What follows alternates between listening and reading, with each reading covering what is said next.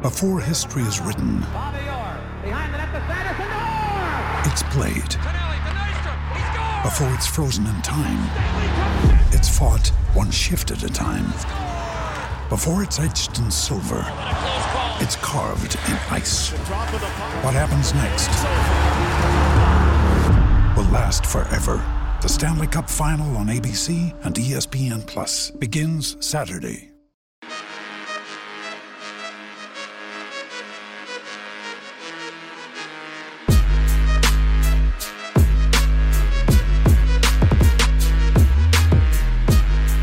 Willkommen zur zweihundertfünfundachtzigsten Folge von Jeden Tag N B A, dem Podcast für N B A-Nerds und solche, die es werden wollen. Heute besprechen wir hier mal wieder drei Teams. Alle drei Franchises haben zur Trade-Deadline Moves gemacht. Wie jetzt hier schon x-mal angekündigt und auch ein, zwei Mal verschoben, ist heute wieder der Arne Brandt am Start. Wir besprechen die Chicago Bulls, die Denver Nuggets und die Miami Heat in dieser Reihenfolge. Hey Arne. Hi Jonathan, hi Leute. Ja, endlich klappt's. Deine Bulls, du bist ja Bulls-Fan und wir haben auch im Februar schon mal über die Bulls-Saison gesprochen. Die haben einen großen Move gemacht zur Trade-Deadline, hat sicherlich jeder mitbekommen. Der größte Name war natürlich Nikola Vucevic, den man sich reingeholt hat. Mit den Celtics hat man auch noch getradet, unter anderem Daniel Theis zurückbekommen. Ja, und wie sich das auf das Team ausgewirkt hat, jetzt hier nach ja, drei Wochen und drei Tagen, das werden wir besprechen. Dann die Denver Nuggets hatten für Aaron Gordon in erster Linie getradet. Jetzt ist letzte Woche Jamal Murray mit einem Kreuzbandriss ausgefallen für die restliche Saison und sicherlich auch einen Großteil der nächsten Saison. Das werden wir uns ganz genau anschauen, was von dem Team jetzt noch zu erwarten ist. Und dann äh, die Miami Heat, die hatten sich Trevor Ariza reingeholt, auch Victor Oladipo, der jetzt aktuell auch ausfällt mit einer Knieverletzung. Da ist alle Allerdings noch nicht ganz klar, was er genau hat und inwiefern er nochmal spielen kann und auch wie er dann aussehen wird. Er hat bisher nur vier Spiele gemacht. Die Heat schauen wir uns natürlich auch noch als drittes Team dann an. Ich bin mal gespannt, ob wir heute ein bisschen schneller durchkommen. Wenn nicht, ist es auch nicht tragisch. Wir hatten ursprünglich mal für dieses Format ca. fünfzehn Minuten pro Team angedacht. Bisher ist es jedes Mal deutlich länger geworden. Mal sehen. Bevor es gleich losgeht, wir haben heute keinen Sponsor. Steady Shoutouts gab es erst in der letzten Folge. Das kommt dann wieder in der nächsten. Aber es läuft noch die Aktion bei MyMuesli. Und zwar noch bis Ende April. Da haben sich auch ein paar Leute bei mir gemeldet, nachdem die Osteraktion relativ schnell ausverkauft war, also das Ostermüsli, hatte ich hier im Pod in einer Folge, wo mein Müsli nochmal als Sponsor drin war, darauf hingewiesen, dass das nicht mehr funktioniert. Aber dafür gibt's unter mymuesli.com slash jeden Tag N B A. Link findet ihr wie immer auch in der Beschreibung zu diesem Podcast nochmal. Äh, nochmal bis Ende April die Aktion, dass ihr ab einer Bestellung von zehn Euro ein Probierpaket von MyMuesli im Wert von zwölf Euro neunzig einfach kostenlos dazu bekommt. Also auch das lohnt sich. Wie gesagt, die Ostermüslis, das hat relativ schnell nicht mehr funktioniert, einfach weil die ausverkauft waren und manche Leute haben sich dann gewundert, weil sie halt den nächsten Spot von MyMuesli hier bei Jeden Tag N B A nicht bekommen haben, warum das nicht mehr funktioniert. Aber mymuesli.com slash jeden Tag N B A, das geht noch bis zum dreißigsten vierten auf jeden Fall. Gut, dann würde ich sagen, steigen wir direkt mit den Chicago Bulls ein. Wie gesagt, dein Lieblingsteam und ich hatte im Februar mit dir über das Team ausführlich gesprochen. Da lief es nicht so gut. Dann haben sie den Trade gemacht. Wir haben kurz gequatscht, nicht hier im Pod, sondern off-air, privat. Aber ich hat mich interessiert, direkt nach dem Trade, was du davon hältst, weil man den Trade ja, ich glaube, ambivalent sehen kann oder konnte. Du warst ziemlich hyped up. Jetzt lief es nicht so gut für die Bulls. Ähm, ist so ein bisschen wechselbar der Gefühle, nehme ich mal an, oder? Ja, ich habe schon genau das auch in letzter Zeit gedacht. Das ist halt wirklich so das Dasein als Fan einmal im Rhythmus von drei Wochen so ganz nach oben, ganz nach unten. Ja, also als ich die Nachricht bekommen habe, also ich habe irgendwie eine WhatsApp-Nachricht von einem Kumpel bekommen, Vucevic zu den Bulls getradet, da saß ich gerade auf dem Fußballplatz und habe beim Training von meinem Sohn zugeguckt. Mhm. Habe ich mit einer Mutter unterhalten, wollte nur gucken, wie spät es ist und dann habe ich gesehen, oh, Vucevic getradet, da konnte ich mich kaum weiter unterhalten und so. Und dann später gesehen, dass noch viel mehr passiert ist. Das war schon auf jeden Fall so, dass ich mich total gefreut habe, denn ich mag Vucevic, ich mag Theis, ich finde auch Troy Brown Junior sehr interessant. Und ich habe bei Nikola Vucevic auch immer schon gedacht, ich würde ihn gerne mal in einem anderen Team sehen, mit ein bisschen mehr Talent um sich herum und äh, könnte er vielleicht so ein bisschen sowas in Richtung Nikola Jokic auch mal auf die Beine stellen, denn er geht ja schon so ein bisschen in die Richtung ein guter Playmaker und ein guter Shooter, sehr skilled und so. Von daher fand ich das schon cool und es war dann eben auch so natürlich die Frage, ne? Wir haben ja darüber geredet, dass es bei den Bulls gerade nicht so gut läuft, und ich hatte ja gesagt, ich könnte, also wenn ich äh, G M wäre, hätte ich diesen Deal wahrscheinlich nicht gemacht. Ich hatte vorher auch gar nicht dran gedacht, dass man jetzt zwei First-Round-Picks wegtradet. Das war mhm. in meiner Gedankenwelt überhaupt nicht vorgekommen und wäre auch wahrscheinlich nicht mein Weg gewesen, das zu machen, aber ich finde es halt ganz spannend jetzt, ähm, dass es eben so anders läuft und dass man sich hier jetzt eben entschlossen hat, einen All-Star reinzuholen, denn es hat ja auch viele positive Dinge, auch wenn der Start jetzt nicht so gut war, aber ich meine, es ist ja ganz klar, was man machen will. Man will halt relevant werden, man will Zach LaVine behalten als Star, man will jetzt eben ihm zeigen, wir wollen gewinnen und wir verhalten uns wie ein Big-Market-Team. Wir hoffen nicht auf irgendwelche middling First-Round-Picks und ich finde es, auch wenn es jetzt erstmal ein Fehlstart war, trotzdem okay, dass die Bulls das gemacht haben. Okay, ja, im Februar, da warst du ja eher noch so im Blow-it-up-Modus, Retool, Traden von Wendell Carter Junior, was passiert ist, mhm. hattest du vorgeschlagen, Markkanen, was nicht passiert ist, der wird jetzt im Sommer Restricted Free Agent. Mal sehen, was da passiert. Ja, die, ähm, der bleibt nicht bei den Bulls. Wahrscheinlich nicht, die genau. Die Tage sind gezählt, das ist, äh, das ist schon so gut wie sicher, ja. Ja, also was ich so mitbekommen habe, die meisten Bulls-Fans waren hyped up nach dem Trade, weil es halt auch wirklich so aussah, als würde man jetzt vor die Playoffs angreifen und dass man nach den Trades besser war als vorher, das war eigentlich auch klar. Ich war so ein bisschen skeptisch, was die Zukunft angeht der Bulls, so mittel- bis langfristig, weil Vucevic einfach auch schon über dreißig ist. Ja, er hat noch zwei Jahre Vertrag, aber wenn man jetzt nicht in den nächsten zwei Jahren zumindest safe in die Playoffs kommt und halt eigentlich auch schon diese Saison, und das sieht jetzt gerade halt, halt nicht so gut aus, dann bin ich mir nicht so ganz sicher. Also es ist halt so ein bisschen Assets weggetradet, auch noch einen relativ jungen Spieler in Wendell Carter Junior, auch wenn du kein Fan warst, ja. weggetradet, ähm, um halt erstmal wahrscheinlich im Mittelfeld festzustehen, weil wie man Contender jetzt wird, das sehe ich halt gerade auch nicht mehr. Äh, darum sollte es heute im Pod nicht in erster Linie gehen, weil das wird dann eher in der nächsten Offseason entschieden und was dann äh, kann ich sowas und Co. da noch so mit dem Team vorhaben. Das größere Problem ist, man hat einen Win-Now-Trade gemacht und man gewinnt jetzt trotzdem nicht. Vier Siege, neun Niederlagen seit den beiden Trades. Ähm, minus vier Komma null Net-Rating auch seit der Trade-Deadline. Das ist deutlich schlechter noch als vorher. Und das war halt echt nicht das Ziel. Das ist Platz vierundzwanzig in der Liga. Offense Platz dreizehn, also ungefähr durchschnittlich. Defense aber Platz sechsundzwanzig, die fünftschlechteste Defense der gesamten Liga seit dem Trade. Man ist immer noch auf Platz zehn im Osten. Aber von der Bilanz her jetzt genau gleich auf mit Washington und hat auch nur eine Niederlage weniger als Toronto. Also da kann es wirklich noch auf Platz elf oder zwölf runtergehen.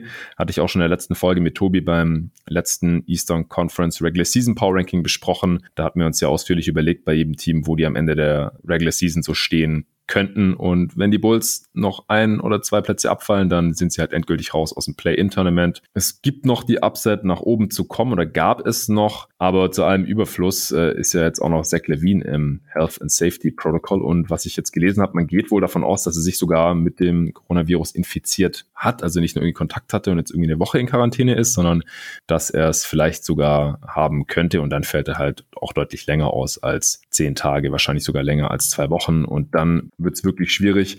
Man steht jetzt bei dreiundzwanzig und dreiunddreißig. Insgesamt hat man ein Net-Rating von minus eins Komma fünf. Das ist eigentlich gar nicht so übel jetzt auf die gesamte Saison gesehen. Das ist auch Zehnter im Osten, also von äh, der Bilanz und von äh, vom Net-Rating, da, das passt sehr gut zusammen. Sie over- oder underperformen da überhaupt nicht.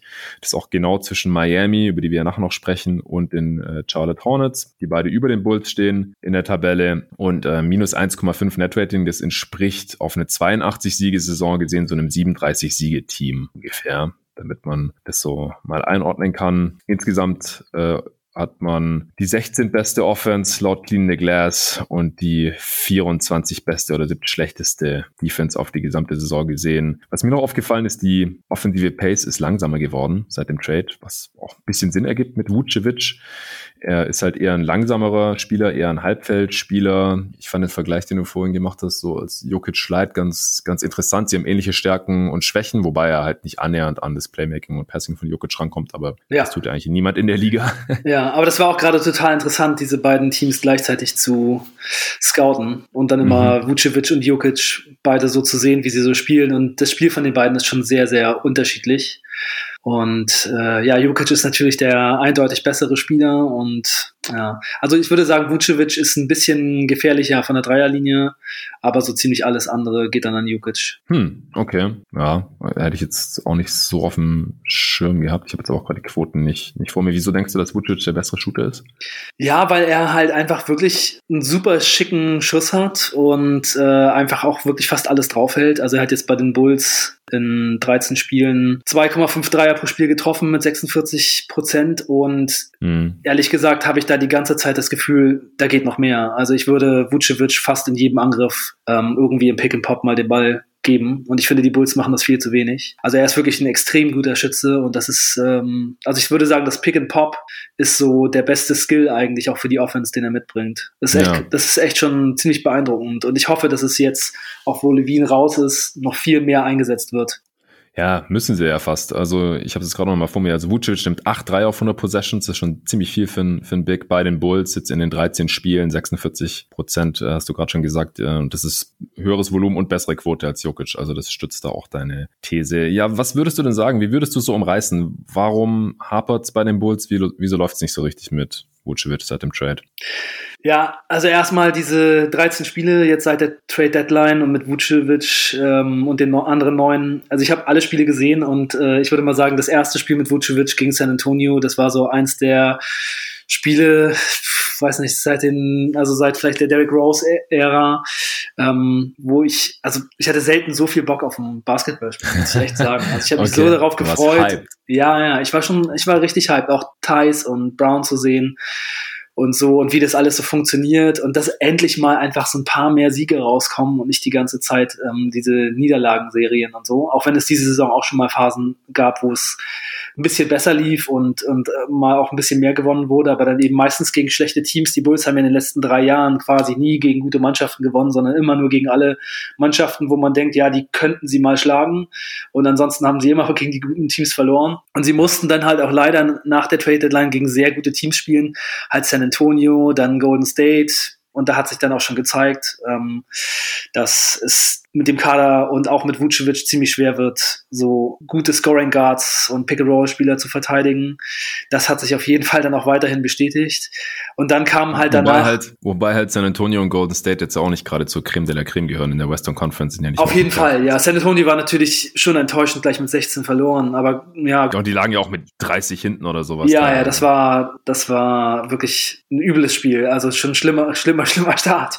Ja, und danach kam dann halt Phoenix und Devin Booker hat die Bulls halt komplett auseinandergenommen, also so richtig schlimm fünfundvierzig Punkte gemacht und da hat man, da, also da habe ich dann schon gedacht, Wendell Carter war ja vor allem wegen seiner Defense bei mir nicht so beliebt und ähm, jetzt ist die Defense von Vucevic, würde ich sagen, vielleicht schon in manchen Bereichen so ein bisschen besser, er ist auch ein besserer Rebounder und ich würde sagen, er hat ein bisschen besseres Gefühl dafür, wie er im Pick and Roll steht und so ein bisschen besser darin, das zu lesen und auch mal einen Steal zu holen oder einen Block zu machen, teilweise auch.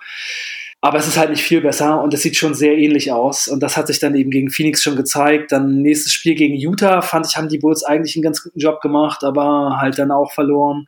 Und dann drei Game Winning Streak, da habe ich gesagt, so jetzt kommt der Turnaround. Brooklyn geschlagen, okay, da waren Harden und K D nicht dabei, aber immerhin. Das war ein richtig cooles Spiel, hat richtig mhm. Spaß gemacht. Und danach noch zwei gewonnen, auch echt ganz gute Siege, so gegen Indiana sehr deutlich und dann nochmal gegen Toronto, was ja auch wichtig ist für die Standings. Und danach kam jetzt echt ein richtig brutaler Stretch. Also das, also gegen Orlando das Spiel, jetzt das äh, vorletzte, drittletzte. drittletzte, genau, das war wirklich rock, rock bottom. Also das war so hart. Da sind die mit zwanzig Punkten hinten gegen Orlando, von denen sie gerade den Star bekommen haben, die ihre Picks bekommen haben und es sah einfach richtig schlecht aus. Katastrophe. Also da muss man wirklich sagen, im Moment sind die Bulls nicht in der Lage, irgendein Team wirklich zu schlagen. Also sie haben jetzt zwar letzte Nacht gegen Cleveland gewonnen, aber das größte Problem ist die Defense. Also die Defense ist einfach super schlecht. Also es gab ja auch dieses Spiel gegen die Hawks, wo Trey Young und Zach LaVine sich so duelliert haben. Zach LaVine hat neununddreißig Punkte in der ersten Halbzeit gemacht und ja. in der zweiten Halbzeit dann eben nur noch elf und den, also den, die Punkte neunundvierzig und fünfzig hat er halt mit dem Dank in der Garbage-Time letzte Sekunde ge- gemacht. Also es war dann ja. auch wirklich zweite Halbzeit nicht mehr viel zu holen.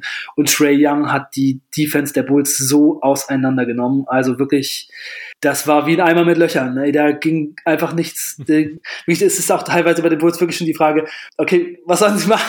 Was sollen sie machen? Sie können einfach niemanden stoppen. Also die Defense am Flügel ist zu schlecht. Und die Defense am, am Ring halt auch. Und zudem hat Thad Young jetzt noch so ein bisschen nachgelassen, würde ich sagen. Also die Zahlen geben es nicht so ganz her, aber ich finde schon, dass er jetzt ein bisschen schwächer gespielt hat.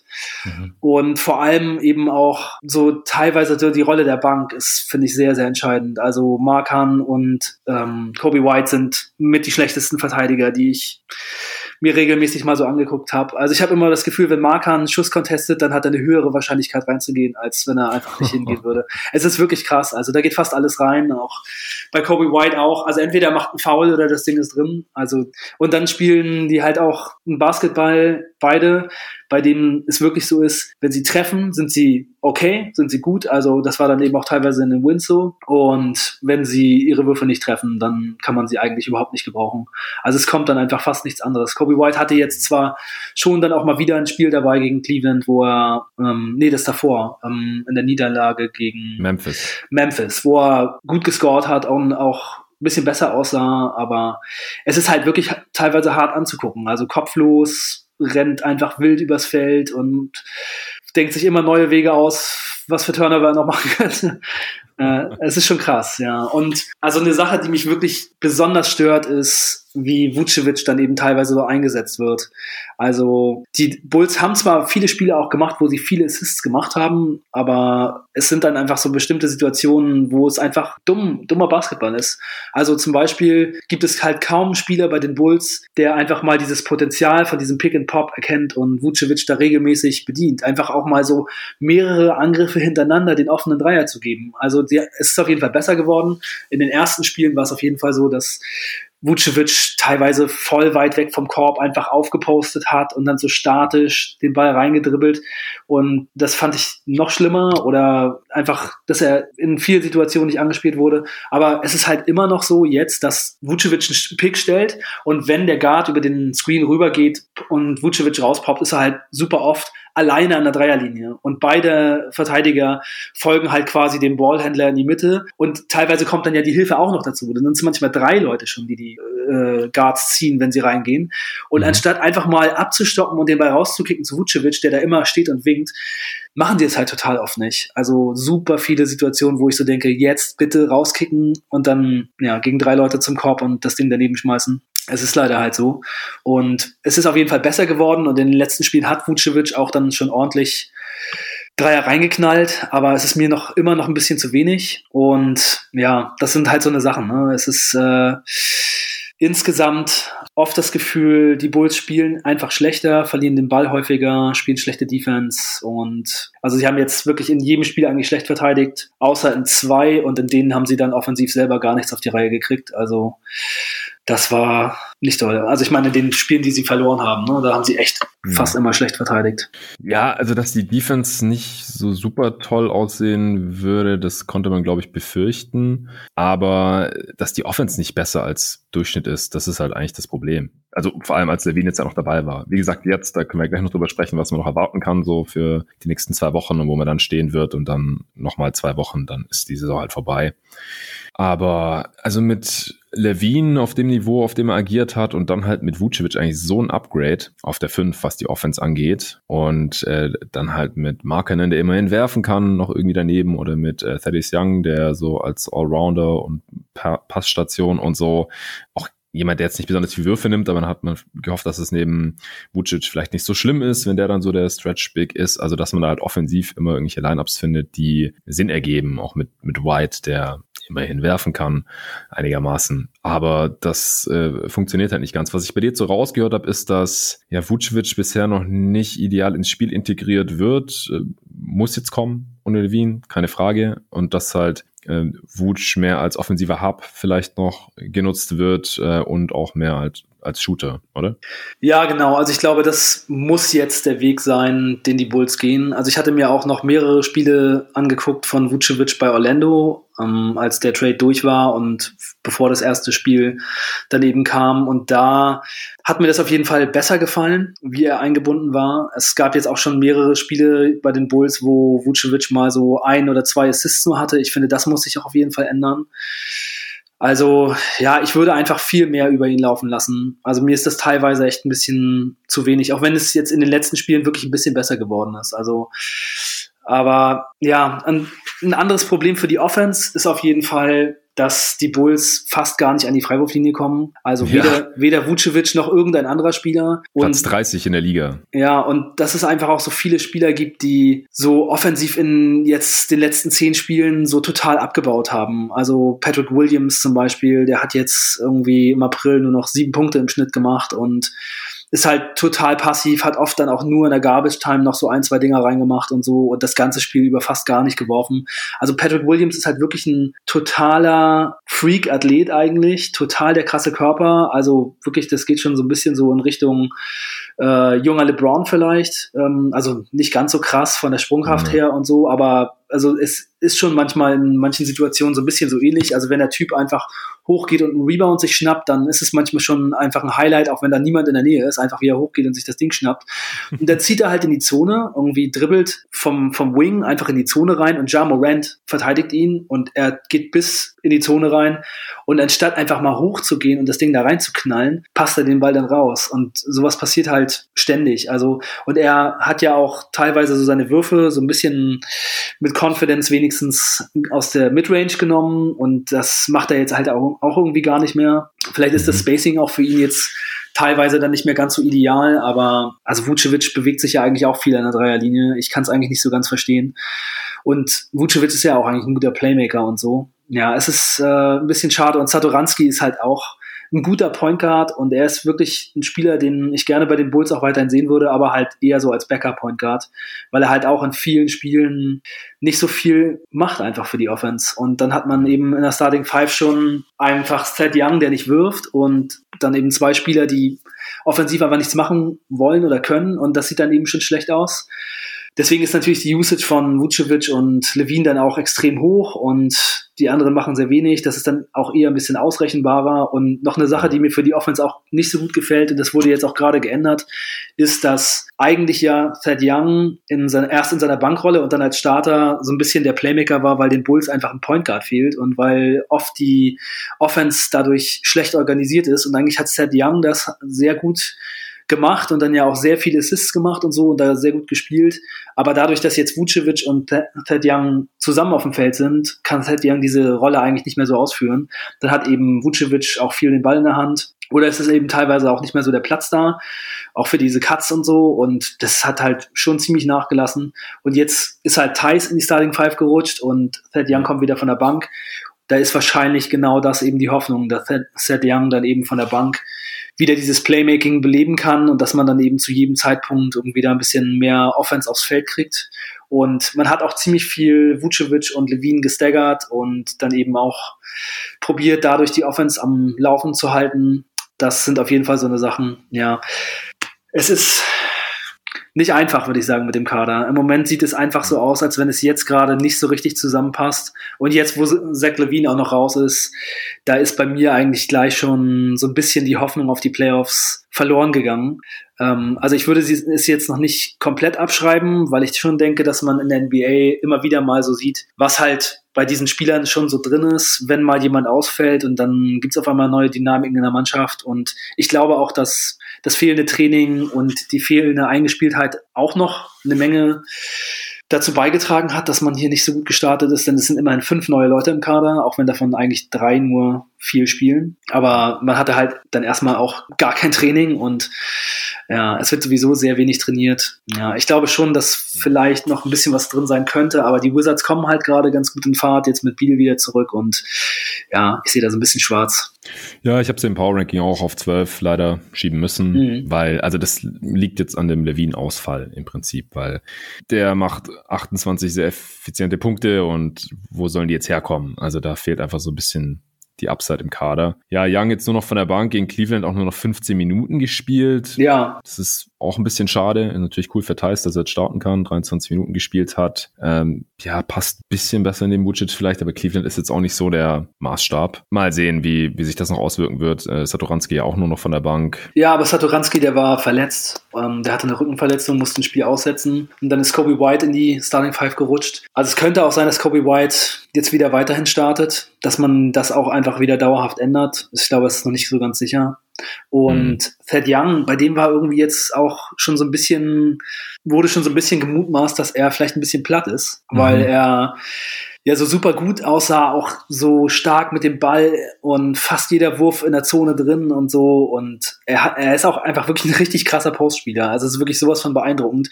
Er ist ja nicht so groß, aber er hat halt extrem lange Arme und einfach super viel Cross-Rent. Und mhm. er ist wirklich so ein krasser Post-Up-Spieler. Also fast egal, wer da kommt. Also wenn Leute kommen, die so groß und so schwer sind wie er, dann ist gleich Game Over.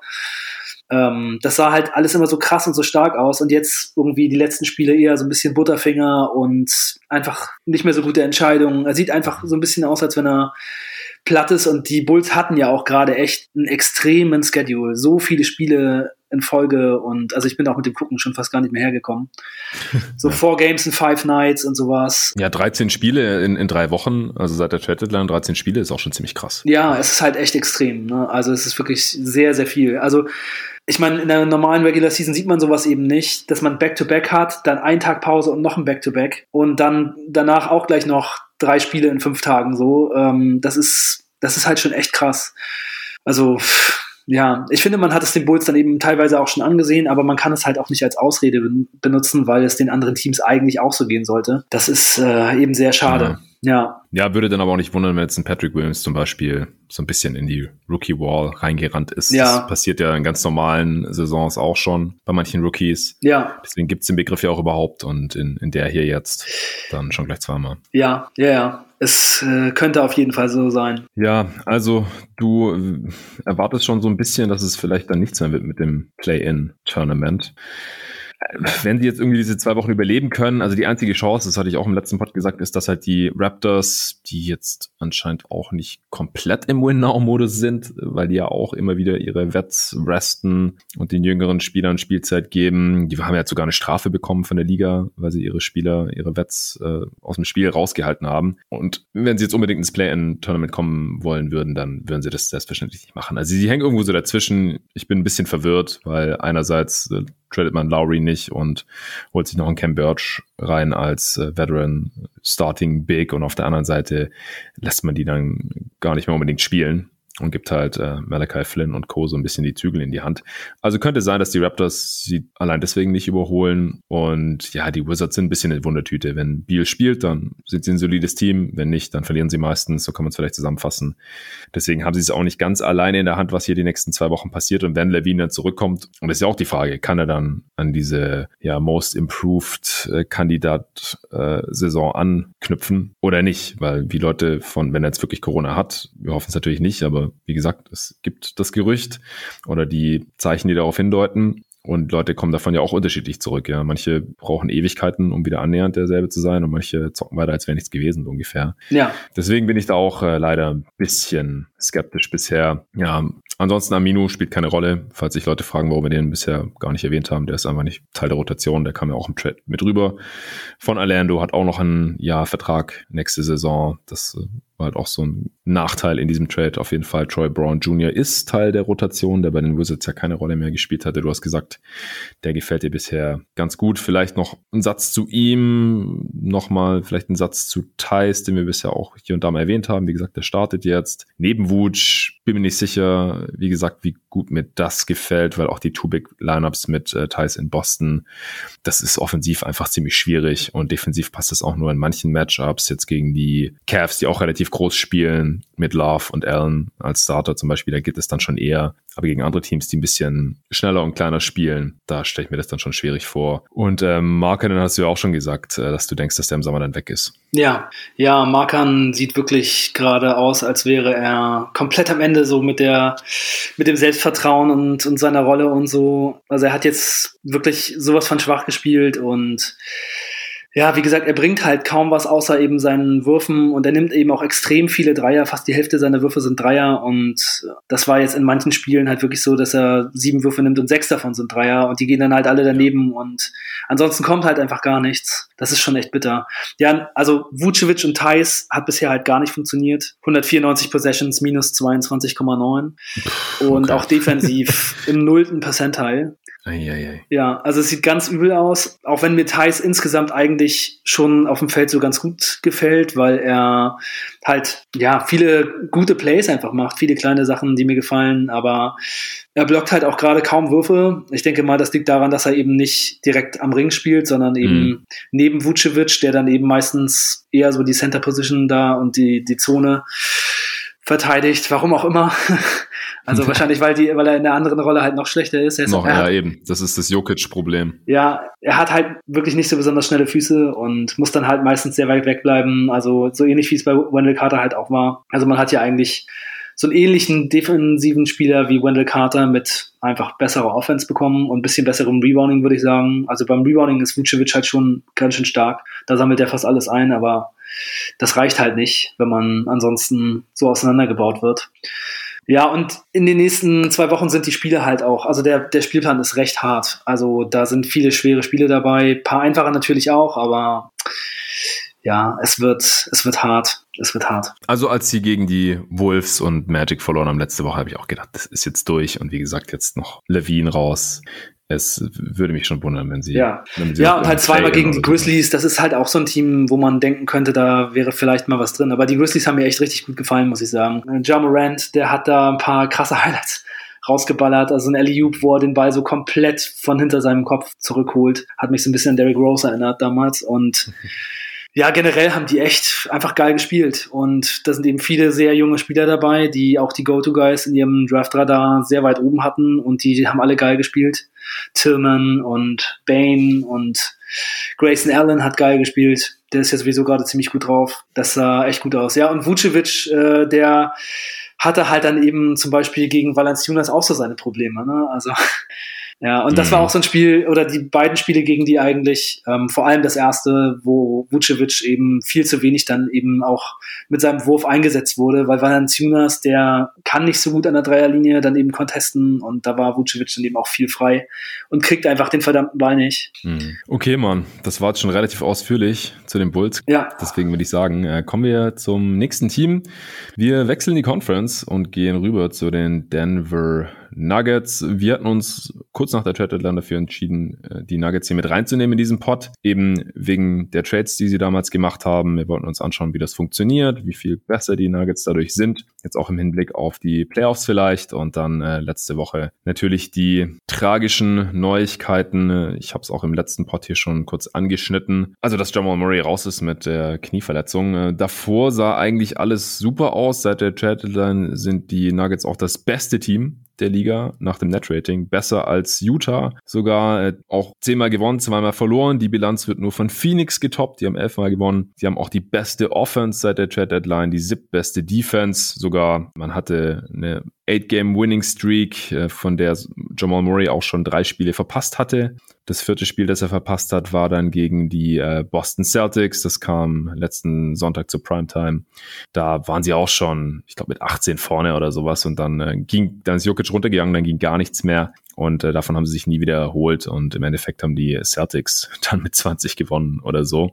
Damit war dann die Winning Streak auch zu Ende. Dann kam Murray zurück im nächsten Spiel gegen die Warriors und hat sich ganz am Ende, als die Nuggets eigentlich schon so gut wie verloren hatten, noch in der letzten Minute eben diese schwere Knieverletzung zugezogen. Aber davor hat manch einer schon von einem Dark Horse Contender gesprochen. Äh, jetzt hat sich das wohl erledigt, weil äh, ohne Murray fehlt einfach ein On-Ball-Creator, ein Scorer, der, der heiß laufen kann und vor allem halt auch ein bewiesener Playoff-Performer in die Regular Season. Da war er eher ein bisschen langsamer gestartet, da war er nicht mehr der Jamal Murray, den wir noch aus der Bubble gekannt hatten, aber jetzt in der Regular Season ist er auch immer besser in Fahrt gekommen und ist jetzt in der Regular Season schon ein Spieler, der sicherlich fehlen wird, aber dann vor allem in den Playoffs, da ist einfach das Ceiling jetzt äh, nicht mehr das Gleiche und dadurch verlieren sie jetzt das auf die anderen Contender oder Semi-Contender im Westen, was sie halt durch den Aaron Gordon Trade an Boden gut gemacht hatten zur Trade Deadline, denke ich, oder wie siehst du das?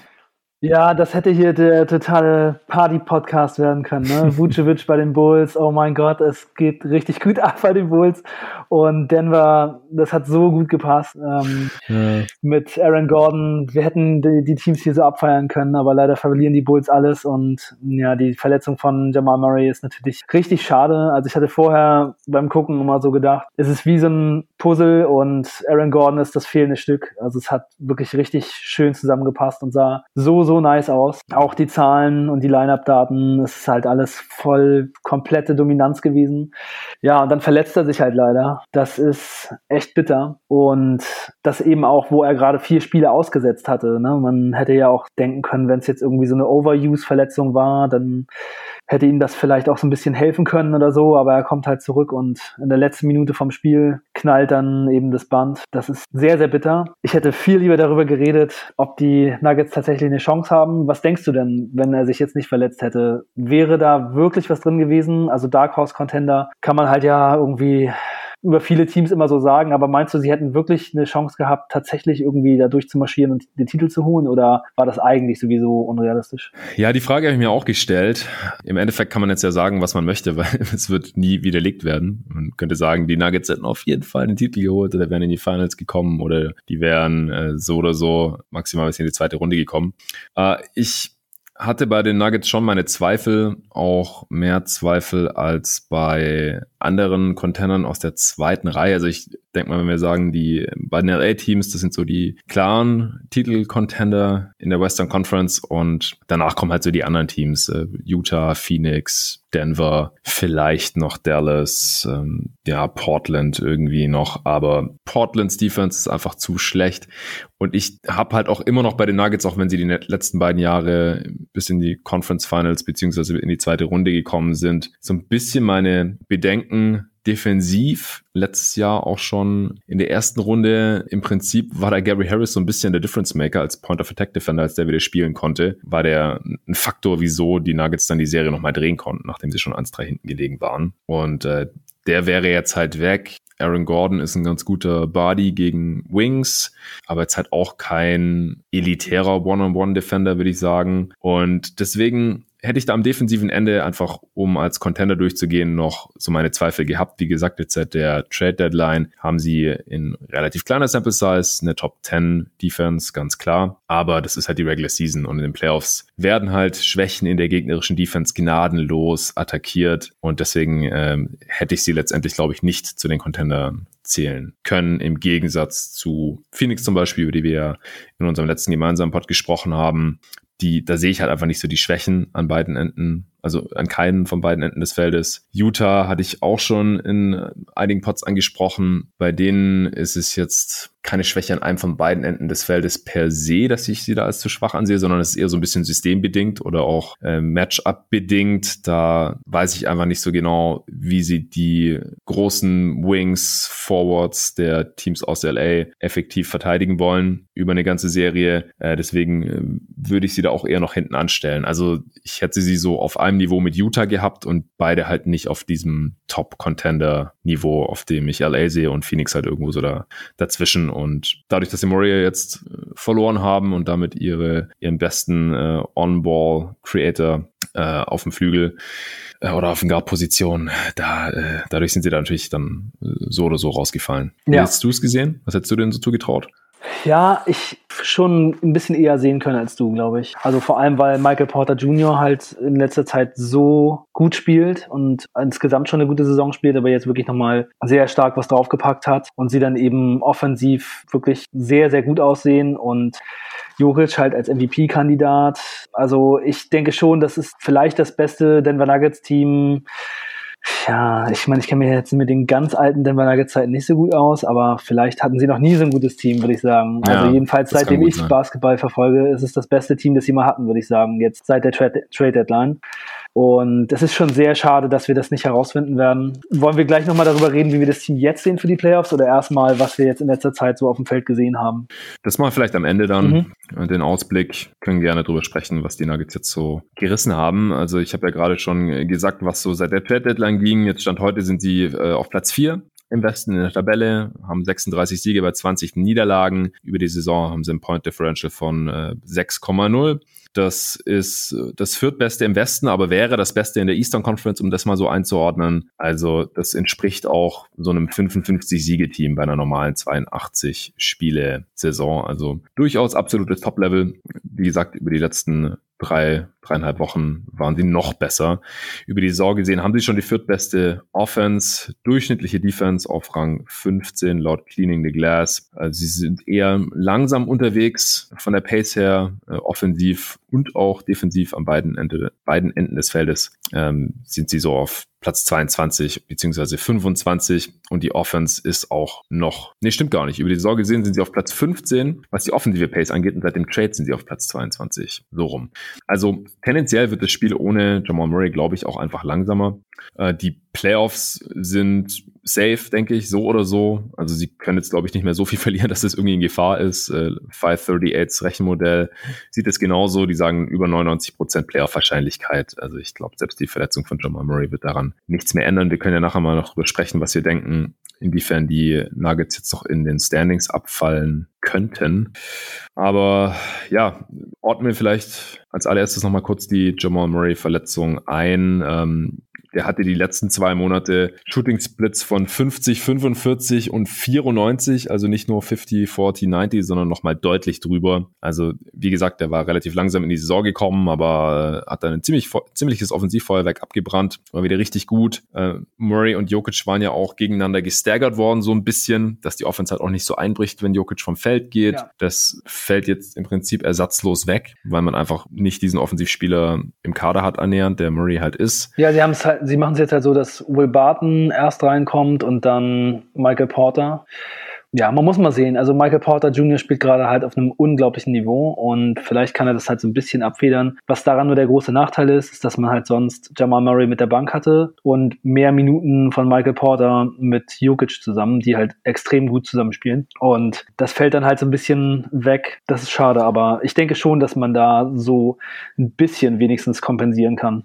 Ja, Michael Porter Junior ist halt ein Spieler, der relativ wenig für sich selbst kreiert, im Gegensatz zu Jamal Murray zum Beispiel. Und der profitiert halt auch deswegen so extrem von Jokic. Und wenn die weniger Minuten zusammen abreißen, dann kann ich mir schwer vorstellen, dass das Niveau dann halten kann. Also er hat einfach auch eine relativ, einen relativ hohen Anteil seiner Körbe assisted, sowohl bei den Zweiern als auch bei den Dreiern. Das unterscheidet ihn halt auch so ein bisschen von anderen Spielern, die so viel scoren wie er, die sich aber halt mehr für sich selbst auch kreieren können. Also er ist einfach relativ abhängig, deswegen bin ich da ein bisschen skeptisch, ob er das Niveau dann halten kann, dauerhaft. Ja, ja. Vor allem in den Playoffs dann halt. Also ohne Murray hat man ja jetzt auch ein paar Siege noch eingefahren, wie vorhin schon erwähnt. Das war aber halt gegen Detroit und zweimal gegen die Spurs und dann, wie gesagt, gegen Boston ging es dann komplett in die Hose und dann hat man, wie gesagt, gegen die Warriors verloren mit Murray, als er sich am Ende dann verletzt hat. Und äh, danach hat man jetzt gegen Miami, über die wir gleich noch sprechen, gewonnen und danach gegen Houston. Aber Houston ist ja gerade auch überhaupt kein, kein Gradmesser. Also so richtige Tests ohne Jamal Murray hat man jetzt einfach noch nicht gehabt. Und da bin ich jetzt mal gespannt und äh, leider halt auch relativ pessimistisch. In der Regular Season kann man das vielleicht noch irgendwie ein bisschen kaschieren. Aber wie gesagt, wenn es dann auf die Playoffs zugeht, da bin ich dann schon relativ skeptisch. Ich habe da auch eine Umfrage gemacht auf Twitter und habe gefragt, wie weit kann es für die Nuggets maximal noch gehen nach der Verletzung. Und neunundzwanzig Prozent haben gesagt, eine maximal erste Runde. sechzig Prozent oder einundsechzig Prozent fast haben gesagt, maximal zweite Runde. Also das sind zusammen neunzig Prozent sagen, erste oder zweite Runde ist Schluss. Und der Rest denkt, die restlichen zehn Prozent sagen, dass es äh, auch noch weitergehen könnte. Also der Tenor ist hier relativ eindeutig. Ich denke, in der ersten Runde, da sprechen wir nachher noch drüber, da kommt es dann einfach aufs, aufs Matchup an. Hast du jetzt noch irgendwelche Auswirkungen von der Murray-Verletzung, die wir noch nicht besprochen haben? Ja, also ich glaube, das ist halt für die Nuggets das allergrößte Problem in der Defense sein wird. Also ich glaube, offensiv werden die Nuggets auch mit Monte Morris und Campazzo ziemlich gut spielen. Ich glaube nur, dass das defensive Problem halt ziemlich groß sein wird, weil Monte Morris und Campazzo halt so klein sind. Und gerade in den Playoffs wird das, glaube ich, das größte Problem sein. Aber für die Offense mache ich mir eigentlich insgesamt nicht so viele Sorgen, muss ich sagen. Also weil... Du, du glaubst, der Ausfall von Murray wird sich defensiv schwerer auswirken als offensiv? Ich glaube, ja. Echt? Krass, nee, das glaube ich nicht. Also... Murray ist jetzt kein katastrophaler Verteidiger mehr gewesen, aber er ist ja auch kein Stopper-Type oder irgend sowas in der Art.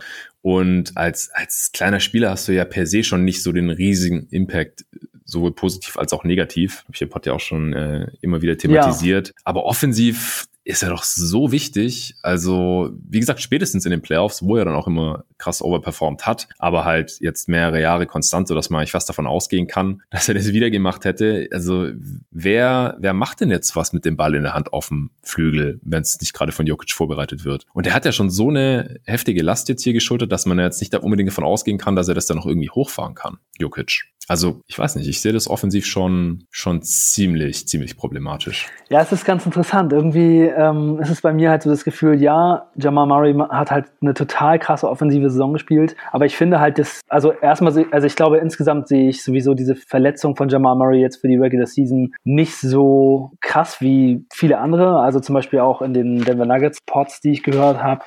Da war es halt auch schon so, dass sie darüber geredet haben, ob die Nuggets jetzt die Playoffs noch verpassen oder ob, dass sie auf jeden Fall in der ersten Runde rausfliegen und solche Sachen.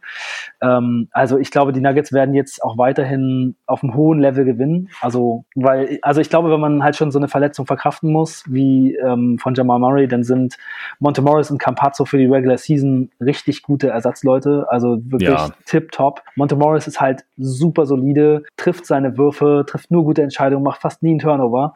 Und Und wenn man mit Jokic zusammenspielt, muss man halt gar nicht so viel selber kreieren, was er auch nicht so unbedingt macht, aber auch nicht so unbedingt muss. Aber kann er auch, also er ist auch ein guter, guter Playmaker eigentlich. Und Campazzo, der ist halt auch ein, auch ein guter Passer und für seine Größe auch ein äh, schon so feisty Defender. Also ich glaube, in der Regular mhm. Season wird das schon ganz gut laufen.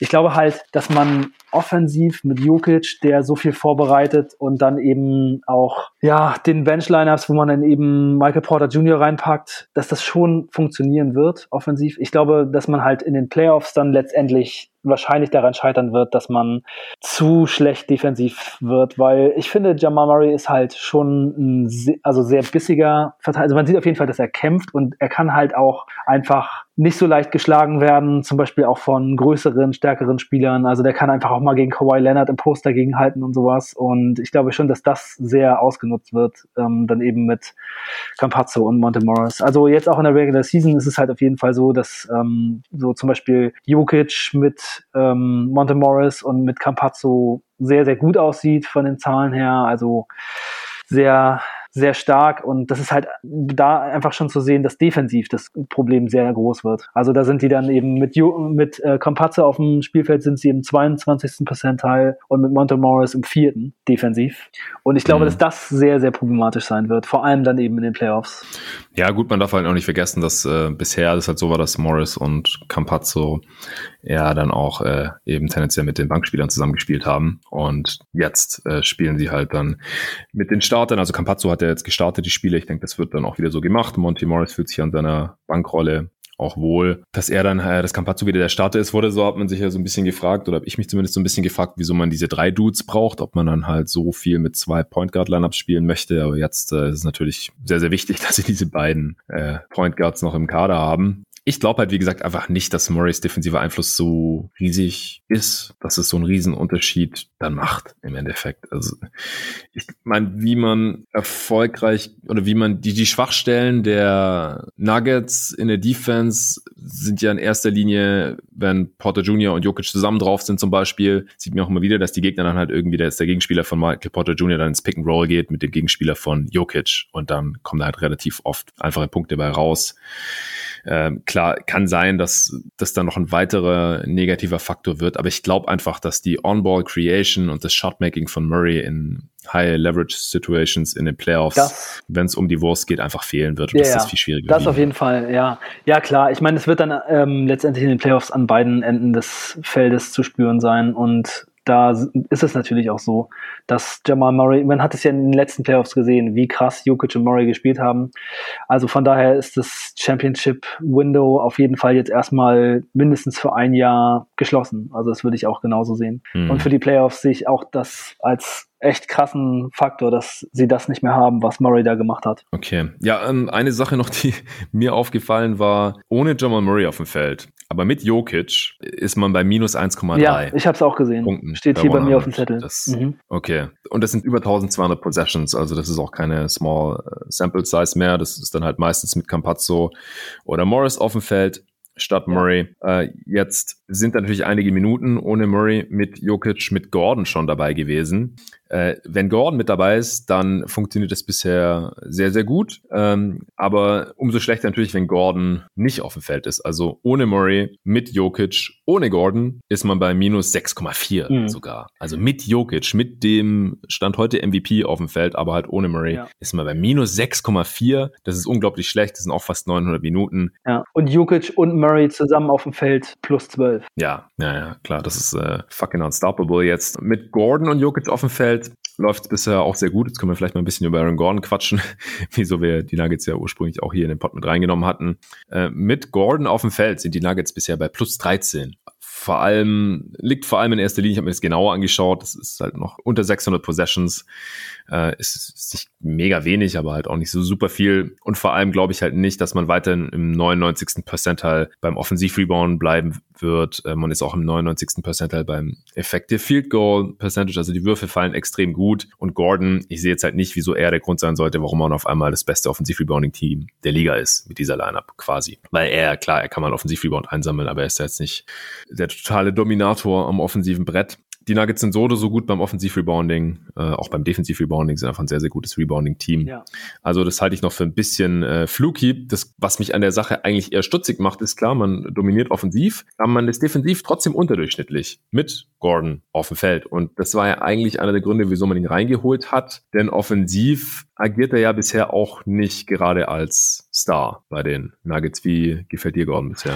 Ja, ich finde, er spielt schon eine sehr andere Rolle jetzt als in Orlando. Also, und ich muss sagen, mhm. mir gefällt das total gut. Ich finde, wenn er dann mal sowas macht, so wie selber kreieren oder einfach mal so eine äh, I S O-Situation, da sieht man halt auch gleich, wie hässlich das bei ihm immer so ist. Er sitzt halt so in seinem Short und sieht teilweise verkrampft aus. Und es ist halt alles nicht so richtig flüssig. Es sieht halt, also er erinnert mich so generell viel an Sean Marion, so ein bisschen so in der Rolle jetzt gerade. Äh, Blasphemie. Er erinnert mich an ihn. Er ist nicht, bei weitem nicht so, so gut wie Sean Marion. Nee. Ja, also seine Usage ist sehr runtergegangen. Also er hatte in Orlando eine Usage eher so im mittleren zwanziger-Bereich. Jetzt ist es ja auf sechzehn mhm. runtergegangen. Und das finde ich total gut. Also es passt einfach sehr gut zu ihm, finde ich, weil es einfach Leute gibt, die das alles viel besser können als er. Und er verwandelt dann eben sehr einfache Situationen. Und die Nuggets haben da viele gute Plays. Also sie spielen so Horn-Sets, wo er dann Backstream zum Beispiel kommt und dann der Pass zu Jokic. Backs, also er kommt als eigentlich als Pointer, hat Ballhänder, das Feld halt teilweise hoch, gibt den Ball zu Jokic, kriegt den Backscreen, läuft durch, Dunking. Also das klappt halt sehr oft. Oder ähm, das Gleiche äh, eigentlich so von der Corner, er geht in die Corner an die Dreierlinie, bekommt einfach einen Backscreen, rennt rein und macht einen Dunk. Solche Sachen. Oder auch so Duck-Ins, dass er dann eben einfach reinrennt, auch teilweise zum Beispiel gegen Jimmy Butler. Rennt einfach rein, nimmt Jimmy Butler auf den Rücken, kriegt den Ball, macht einen Dunk. Also da ist er schon wirklich sehr schwer zu stoppen. Und Jokic hat da eben jetzt mit ihm und Michael Porter zwei sehr, sehr gute Targets, denn Michael Porter ist einfach auch ein super Cutter und immer gefährlich von überall. Der hält ja auch alles drauf, der kriegt den Ball und schmeißt das Ding weg. Und Gordon und Michael Porter zusammen, das ist echt schon für Jokic eine richtig krasse Kombo. Und ich habe schon bei der Starting Five mit Murray und Barton gesa- gedacht, welche vier anderen Spieler würden vielleicht noch besser zu Jokic passen. Also es ist schon wahrscheinlich sehr nah am Optimum, ja. was man... Also bei Spielern auf dem Niveau halt. Halt. Klar, wenn es jetzt alles da ist. Ja, genau, auf dem Niveau. Also Leute, die man in so einen Salary Cup halt auch reinpacken könnte, so, ne, die man ähm, reasonable in so ein Team äh, auch reinpacken könnte, da passt das schon echt extrem gut. Und ich finde halt bei Gordon und Porter zusammen mit Jokic ist auch sehr cool zu sehen, wie die eben so sich gegenseitig helfen und Äh, eben auch in der Defense viele Sachen sehr, sehr gut machen und da Jokic eben so ein bisschen unter die Arme greifen. Also sind beides als Flügel sehr, sehr gute Help-Defender und machen da viele gute Plays, auch gute Rebounder, sehr athletisch. Und Michael Porter hat halt in der Defense totale Schwächen, weil er eben ziemlich schwach ist und in manchen Situationen dann eben sehr schlecht aussieht. Mhm. Gar keine Core-Strength und so, ganz schwache Beine, aber er hat halt so eine Mega-Athletik, was so das Springen und so schnelle Reaktionen angeht mit seiner Länge und so, das gefällt mir echt sehr gut und ich habe jetzt schon in vielen Situationen gedacht, Michael Porter gefällt mir doch eigentlich defensiv echt ganz, ganz cool. Ja, er hat sich schon oft verbessert auf jeden Fall im Vergleich äh, zu, zu letzter Saison oder auch was ich Anfang der Saison gesehen habe, das stimmt schon. Ja, ja und so insgesamt muss ich sagen, habe ich das Gefühl, dass Michael Porter gerade so ein bisschen auf dem Vormarsch ist und vielleicht ist das so einer der äh, ja, Silver Linings, die die Denver Nuggets jetzt noch so sehen können, dass der echt gerade so auf dem Vormarsch ist und vielleicht den Rest der Regular Season jetzt eben noch nutzt, um wirklich nochmal auf ein etwas anderes Level zu kommen, weil er ist schon, was sein Shotmaking angeht, echt extrem. Also er ist beim Effective Field Goal auf dem siebten Platz der Liga vor Zion Williamson, also Zweier und Dreier zusammengerechnet, und beim True Shooting auf Platz elf, und das als Wing, der super, super schwere Würfe nimmt. Also der schießt wirklich in manchen Spielen einfach die schwersten Dinger, die man nehmen kann, komplett einfach alles rein. Also mhm. das ist schon sehr, sehr beeindruckend, was er für eine Shotmaking-Quality hat, und da wird schon teilweise jetzt gesagt, er ist quasi so der Klay Thompson der Denver Nuggets, halt einfach nur noch ein bisschen größer und ein bisschen athletischer. Das ist schon ein krasser Spieler, aber man wird es sehen, was es dann eben bringt, ob es äh, vielleicht das so ein bisschen aufwiegen kann und die anderen in die Bresche springen und man dann eben doch noch top sein kann, oder ob es eben trotz dieses Leaps von Michael Porter nicht reicht. Ja, wie gesagt, ich denke, er müsste halt, um Murray irgendwie zu kompensieren, auch ein bisschen mehr auf the Dribble machen, oder ohne dass ihm halt Jokic oder jemand anders äh, was äh, auftischt. Das Ding ist halt, er ist nach wie vor ein bisschen schwarzes Loch. Also wenn man ihm den Ball gibt und er fängt an zu dribbeln, dann geht das Ding halt meistens hoch, und deswegen verstehe ich schon auch, wieso Mike Malone ihn in der Rolle als Finisher eher einsetzt und nicht so als Decision Maker. Und von Gordon müsste halt offensiv auch ein bisschen mehr kommen. Das Problem ist halt, jetzt ist er in einer kleineren Rolle, endlich, und wird deswegen auch endlich effizienter, als das in Orlando jetzt die letzten Jahre immer der Fall war. Aber dafür ist er jetzt eigentlich im Endeffekt nur ein hypereffizienter Rollenspieler. Shit, sorry. Drei, zwei, eins. Aber dafür ist jetzt im Endeffekt nur ein hypereffizienter Rollenspieler eigentlich. Um, also er trifft seine Dreier bisher noch nicht. Das könnte noch ein bisschen besser funktionieren. siebenundzwanzig Prozent Dreierquote. Aber es hat trotzdem schon extrem effizient Offensivrating von hundertsiebenundzwanzig. Die niedrigste, niedrige Usage hast du erwähnt. Das ist die niedrigste seit seiner Rookie-Saison. Also zwölf, knapp zwölf Punkte pro Spiel. Das wird wahrscheinlich dauerhaft nicht reichen, wenn man halt auf die, äh, ich glaube, über vierundzwanzig Punkte von Murray in den letzten zwei Monaten pro Spiel verzichten muss. Also irgendwie in der Regular Season können sie es wahrscheinlich noch auffangen. Porter Junior macht ein bisschen mehr. Äh, Campazzo oder Morris springen mal irgendwie ein. Barton kann vielleicht noch ein bisschen mehr machen. Gordon kann vielleicht noch ein bisschen besser so das Equilibrium, Equilibrium zwischen dem, was er in Orlando gemacht hat, in größerer Rolle, aber dafür viel ineffizienter, und dem, was er jetzt in Denver macht, finden, dann kann man es vielleicht irgendwie ein bisschen ausgleichen noch für die Regular Season. Aber wie gesagt, im, in den Playoffs, da fehlt mir dann einfach das Skillset von Murray in diesem Kader ganz, ganz massiv. Ja, ja, man muss auch sagen, Jamal Murray hat ja jetzt schon fünf Spiele nicht gespielt, also die vier vor seinem, seiner Verletzung, und jetzt halt das, nee, sogar schon sechs Spiele sind es. Und Gordon hat in den Spielen nicht besonders viele Punkte gemacht oder einfach mehr von der Offense übernommen oder so. Also es ist in Denver im Moment einfach offensichtlich nicht so seine Rolle. Ja, bleibt abzuwarten, ob das nochmal kommt, aber vielleicht ist es auch wirklich so, dass die Nuggets einfach es eher so sehen, dass das einfach wirklich nicht so sein Ding ist, und ich glaube, damit könnten sie halt eventuell auch recht haben. Es gibt einfach in diesem Kader, glaube ich, schon zu vielen Zeitpunkten einfach Spieler, die das besser machen können als er. Ja.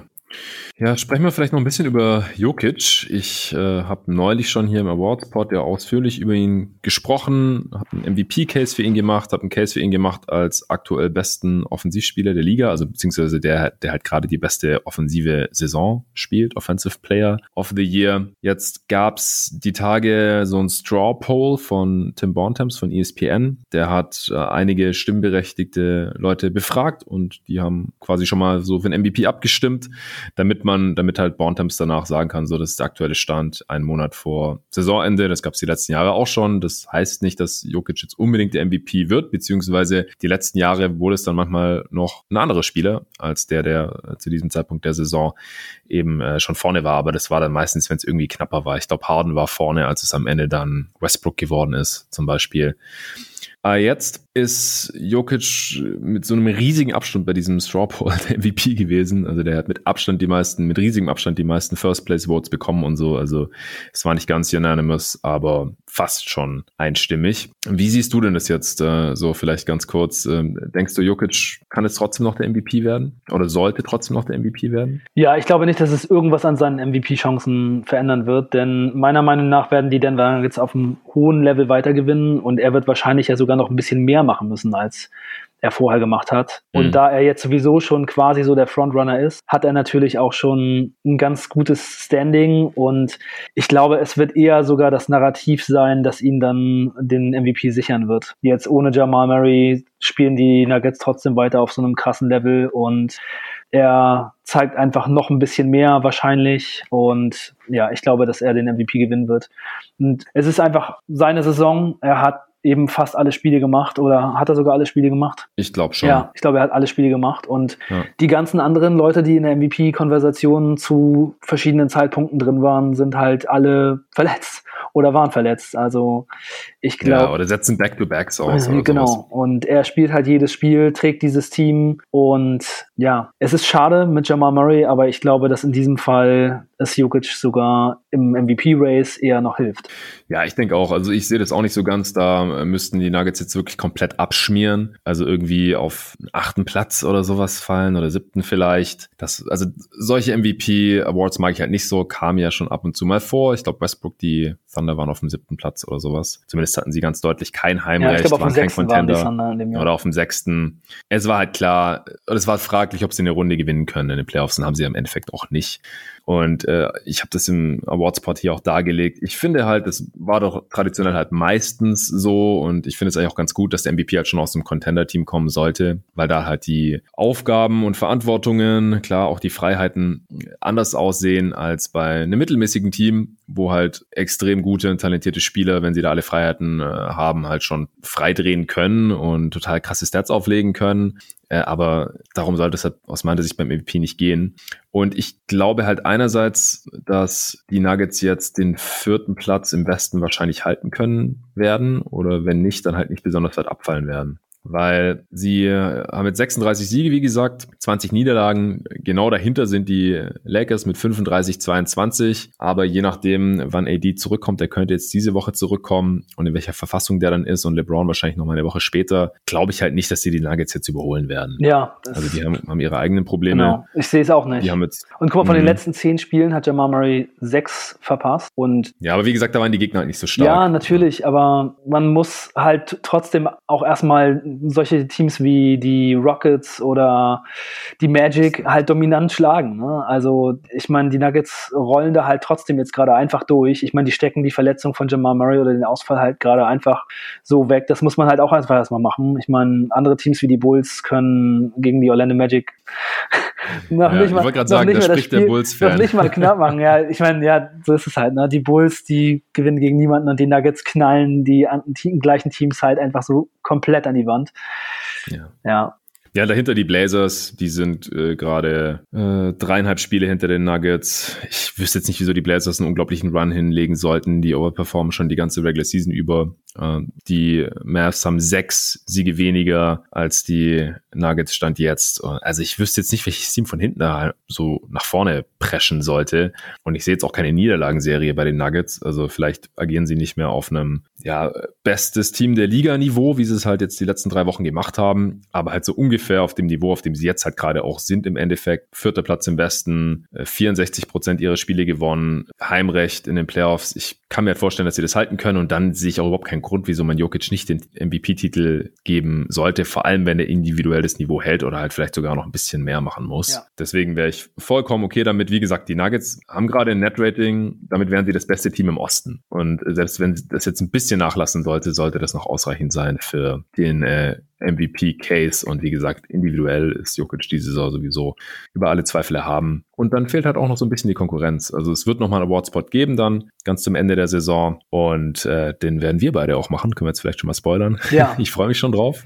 Ich habe ja geschaut, dass wir hier bei jedem Tag N B A, bei jedem Award-Spot einen, einen anderen Gast drin haben, damit man da mal verschiedene Sichtweisen drin hat und ich bin auch gespannt, was die nächsten vier Wochen noch passiert. Aber ich sehe halt gerade nicht so ganz, wer, M V P, wer Jokic den M V P-Titel noch streitig machen sollte, weil weil außer er verpasst jetzt Spiele, ja, und am Ende ist dann vielleicht die Minutendiskrepanz zu Embiid nicht mehr ganz so riesig wie jetzt gerade. Das könnte ich mir vielleicht noch vorstellen, dass es da nochmal knapp werden könnte und Embiid muss natürlich dann noch weiter auf dem Niveau performen, aber ansonsten ist es Jokic's M V P-Titel, den er nur noch verlieren kann dann. Ja, ja, ist doch interessant, dass wir das dann am Ende der Saison nochmal abchecken, was wir hier gerade erzählt yes. haben. Yes, ja, ich freue mich jetzt schon drauf. Ähm, ja, hast du jetzt noch was zu den Nuggets, was wir gar nicht besprochen haben? Um, abgesehen, abgesehen von vielleicht äh, den Playoff-Chancen, da können wir vielleicht gleich nochmal zwei, drei Sätze zu sagen. Also, ja, ich finde, die Bank sieht oft schon offensiv ein bisschen schwach aus, gerade wenn nur Bankspieler drauf sind. Wenn da dann ein Starter mit dazukommt, dann ist es manchmal noch ein bisschen besser. Dafür hat es mir dann defensiv teilweise ganz gut gefallen. Und der Michael Green hat jetzt ein paar ganz gute Spiele gemacht, auch so vom Shooting her. Millsap hat immer noch ein bisschen was drauf. Ja, ich finde die Tiefe des Kaders schon jetzt für die Regular Season ganz ansprechend, muss ich sagen. Auch jetzt trotz der Verletzungen. Und ja, ich glaube, das ist alles so recht solide, was ich da so gesehen habe. Und nochmal ein Satz zu Jokic. Ich finde, er sieht schon echt verändert aus, im Gegensatz zu anderen Saisons. Also er hat auf jeden Fall, dadurch, dass er ein bisschen Gewicht reduziert hat und ein bisschen besser in Shape ist, einfach eine ganz andere Athletik. Er macht öfter mal einen Dunk und ja, der wird, die werden auch immer gefeiert. Also ich habe jetzt nicht gecheckt, wie viel mehr Dunks er hat, aber es ist auf jeden Fall deutlich. Und ich finde, auch defensiv hilft ihm das schon ein bisschen. Und Jokic ist halt auch auf jeden Fall ein sehr cleverer Defender. Und ich finde zum Beispiel, dass er auch ein besserer Defender ist als Vucevic, denn er hat sehr gute Hände, er steht immer richtig und er contestet halt einfach auch die Würfe so ein bisschen besser. Also es kann natürlich auch daran liegen, dass er so ein bisschen mehr Help-Defender um sich herum hat, die dann einfach das vielleicht auch ein bisschen schwerer machen und die Lobs dann mal wegnehmen oder mal einen Schuss blocken, was es halt bei den Bulls auch sonst einfach wenig gibt, weil Theis es einfach zum Beispiel auch nicht macht. Aber ich finde, Jokic macht das schon ganz okay und auch teilweise schon mal so, dass er in so einem Footrace von der Dreierlinie mal bei jemandem dranbleiben kann, äh, habe ich auch zwischendurch mal gesehen. Also es ist auf jeden Fall besser als in vergangenen Jahren. Natürlich mhm. nicht irgendwie jetzt besonders gut oder deutlich überdurchschnittlich, aber das kann man bei so einem krassen Offensivspieler halt dann schon verschmerzen. Ja, das Problem ist halt immer noch, dass er die wichtigste defensive Position inne hat, weil er kann nur die fünf verteidigen und dann ist er halt normalerweise per se auch der Rim Protector. Äh, Prime äh, Paul Millsap, der könnte das vielleicht noch ganz gut kaschieren, aber der ist halt mit mittlerweile eher sein Backup und kann einfach auch nicht mehr so viele Minuten abreißen. Und äh, offensiv klappt es halt auch viel besser, wenn äh, natürlich Gordon und Porter Junior auf den Forward-Positionen stehen. Äh, was die Dunks angeht, er dankt, seine Dankrate, also der Anteil der Dunks an seinen Field Goal Attempts ist doppelt so hoch wie über seine Karriere sonst. Also er dankt quasi doppelt so oft wie sonst. Das äh, deutet auch nochmal auf das hin, was du gerade schon ja. angesprochen hast, dass er einfach ein bisschen fitter ist, als das schon war. Ja, ja, ansonsten, was was mir ja auch noch aufgefallen ist, es ist nicht ganz so schlimm wie bei den Bulls, aber die äh, Nuggets, die ziehen auch ziemlich wenig Freiwürfe, die Suns ziehen auch wenig Freiwürfe, mhm. aber die Nuggets noch mal weniger ja. mehr als die Bulls, aber die Bulls äh, sind da wie gesagt auf Platz dreißig. Was auch ein bisschen in Jokic liegt, der auch im Vergleich zu diesen ganzen anderen krassen offensiven Superstars auch relativ wenig Freiwürfe zieht. Da gab es auch schon Diskussionen, dass Jokic zu wenig Calls bekommt, mhm. was ich teilweise sehen kann. Ja. Also er kriegt nicht ganz so viele ja, Superstar-Calls. Er wird teilweise wie ganz schön bearbeitet, das muss man echt ja. sagen. Und er ist auch jedes Spiel frustriert. Ja. Er diskutiert immer mit den Refs und er macht halt auch immer noch diese, ah, ihr gebt mir den Call nicht, dann knall ich jetzt mal hier den Gegenspieler einfach mal um. Frustfouls. Frustfouls, ja. Das ist immer noch alles dabei. Manchmal waren schon so welche dabei, wo er so ausholt und den hauen will. Und dann zieht er noch so im letzten Moment zurück. Ja, es ist schon krass. Aber also wenn mir, wenn mich eine Sache an Jokic's Game wirklich stört, und das war zum Beispiel in dieser krassen Niederlage gegen Orlando so, wo die Nuggets in der zweiten Hälfte dann so total eingebrochen sind, dass Jokic manchmal so Spiele dabei hat, viel weniger die Saison als in den vergangenen Jahren, aber wo er so super passiv ist, was seine eigene Scoring angeht. Wo er so einen komplett offenen Dreier hat, dann nimmt er den nicht, dann macht er eine Finte, der Gegenspieler springt, er dribbelt vorbei in die Zone, hat den Floater und nimmt den Floater auch nicht und dann gibt er irgendwie einen Pass zur Dreierlinie und dann gibt es einen Contest in Dreier. Also es ist teilweise schon so, dass ich mir wünschen würde, wenn er dann eben den Vorteil hat, dass er die Dinge halt einfach killermäßig immer reinmacht. In manchen Spielen ist es halt so und in manchen Spielen dann eben nicht. Es ist bei ihm einfach irgendwie nicht so, dass er immer diese Killer-Mentalität hat ähm, und immer so diesen Scoring-Instinkt komplett ausnutzt. Trotzdem hat er natürlich krass viele Punkte im Schnitt in der Saison, aber es ist halt die Saison auch nicht mehr ganz so extrem wie in vergangenen Jahren. Ja, gegen Boston meinst du, oder? Nicht gegen Orlando. Ja, gegen, gegen, Orlando. Gegen Boston, ja, ja, genau, gegen Boston. Da gegen Orlando haben sie beide Male gewonnen. Ja, da hatte zur Halbzeit, glaube ich, nur drei Punkte gehabt, mhm. Jokic. Und dann im dritten Viertel hat er mal kurz aufgedreht und dann waren die ja schon so weit vorne und dann ist er vom, vom Platz gegangen und dann haben sie die ganze Führung verspielt, dann kam er wieder rauf und dann konnte er es aber auch nicht mehr drehen. Ja. Ja, ich weiß schon, was du meinst. Er spielt schon manchmal noch einen Ticken zu selbstlos. Ja, aber wer bin ich, den, den zukünftigen M V P zu kritisieren?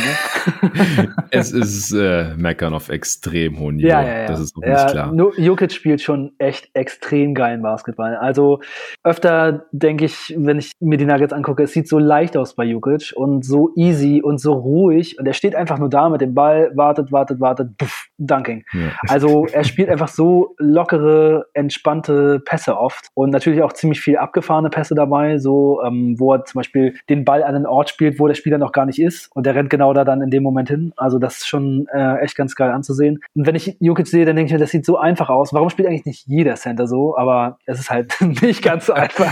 Ja, sieht immer so ein bisschen aus, als würde so der Vater mit seinen Kindern spielen, ja, oder so. Er hat so alles im Griff, alles easy, ganz cool, äh, muss sich nicht mal richtig anstrengen und zockt trotzdem alle ab und ja, legt jedem einfache Punkte auf und so. Das ist schon unglaublich, dass jemand in dieser Liga so aufspielen ja, kann. Ja, auch wie schwer er im Post zu stoppen ist und sich da einfach durchdreht und durchtankt und durchwindet und am Ende ist der Schuss einfach nicht zu contesten wegen seinem breiten, massigen Körper und fast immer irgendwie drin. Das ist auch schon echt krass.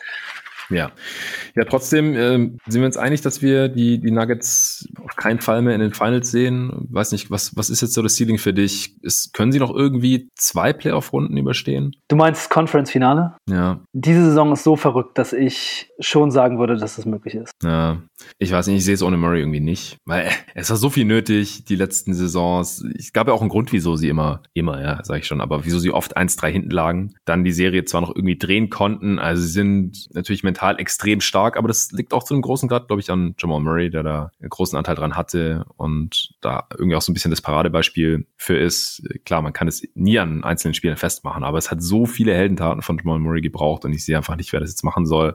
Also da ist Michael Porter Junior einfach noch nicht, vielleicht kommt er da auch nie hin. Jokic kann nicht alles alleine machen. Und wie gesagt, die Defense bin ich mir halt auch noch nicht so ganz sicher, äh, ob, ob das alles so Playoff-kompatibel ist und dann einfach unterm Strich gut genug sein wird.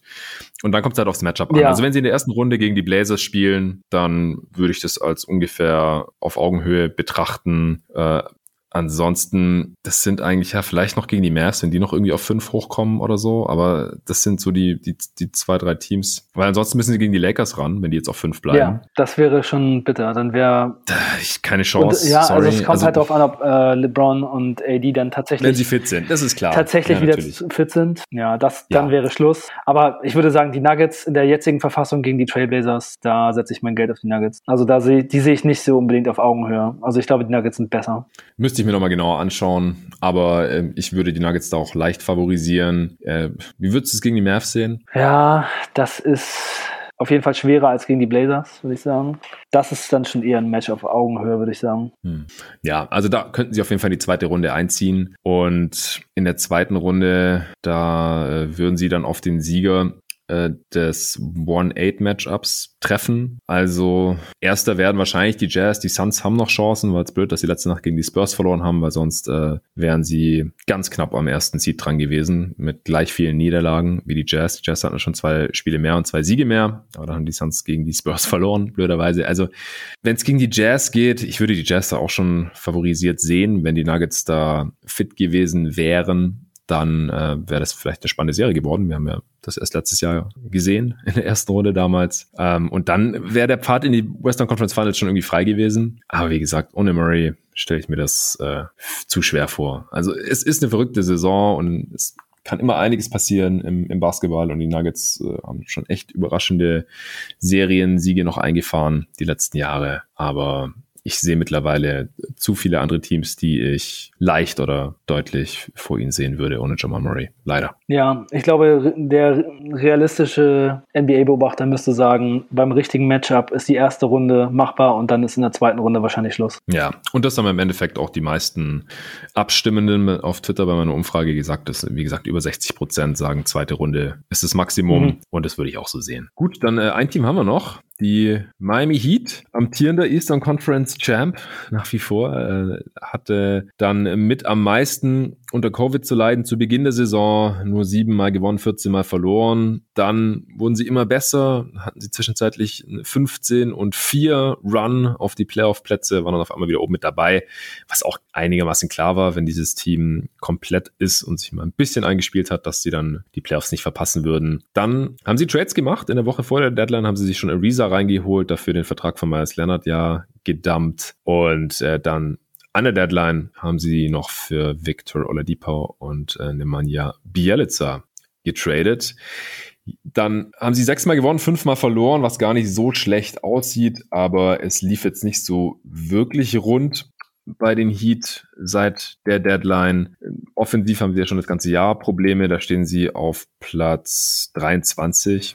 Defensiv auf Platz sechs, aber die letzten paar Wochen sind sie da auch ziemlich eingebrochen und äh, jetzt haben sie nach der letzten Aufnahme zum Eastern Conference Power Ranking, wo ich sie noch auf vier geschoben hatte, im Nachhinein habe ich gedacht, ich hätte eigentlich die Celtics da hinsetzen sollen, aber dann hätte ich sie halt auf fünf geschoben. Sie stehen in der Tabelle auf sieben, jetzt gerade noch. Und dann haben sie gegen Minnesota verloren. Und ähm, ja, mittlerweile wird's fast ein bisschen eng. Sie müssten nämlich noch die Heat und die, die Heat, die Knicks und die Hawks hinter sich lassen.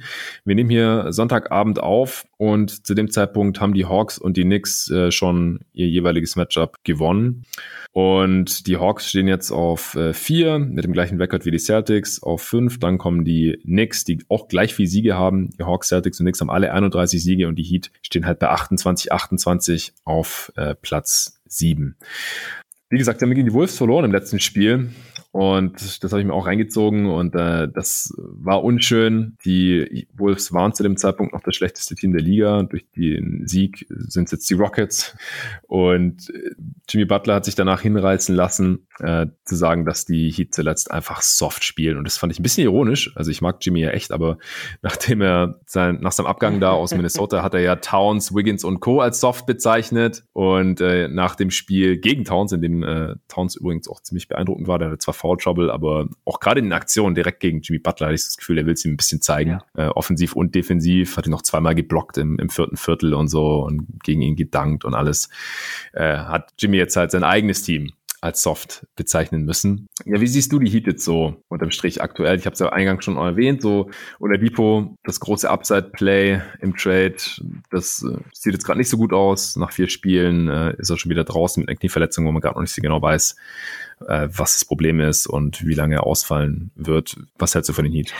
Ja, ich glaube, die Heat sind schon ein bisschen besser als ihr Record. Du hast ja schon gesagt, so diese ganzen Covid-Ausfälle und diese ganzen Probleme, die sie so hatten, also mit Jimmy Butler in der Lineup haben sie halt vierundzwanzig Siege und siebzehn Niederlagen. Und mhm. ich glaube schon, dass das halt eher so widerspiegelt, wie gut das Team ist. Und ja, sie haben halt leider, um wirklich Contender zu sein oder auch wirklich in der Eastern Conference wieder so einen Durchmarsch zu machen wie in der letzten Saison, vielleicht ein bisschen zu viele Schwächen im Kader, würde ich sagen. Und ich glaube, Oladipo war halt der Versuch, ein bisschen was davon zu korrigieren, denn sie brauch, bräuchten halt einfach ein bisschen mehr offensiven Punch. Und leider ist Oladipo ja jetzt raus und ich bezweifle auch, dass er zurückkommt und diesem Team noch wirklich was geben kann, denn erstmal, finde ich, sah er die ganze Saison ziemlich schlecht aus ja. und ich finde, er sah vor allem auch so aus, als wenn er einfach schlecht spielt, nicht weil der Rhythmus nicht da ist oder irgendwas, sondern weil er einfach körperlich nicht fit ist und nicht, also körperlich einfach nicht auf dem Level ist, auf dem man sein muss, um in der N B A zu spielen. Und ich finde auch bei vielen Highlights, die man äh, jetzt sehen konnte bei den Heat,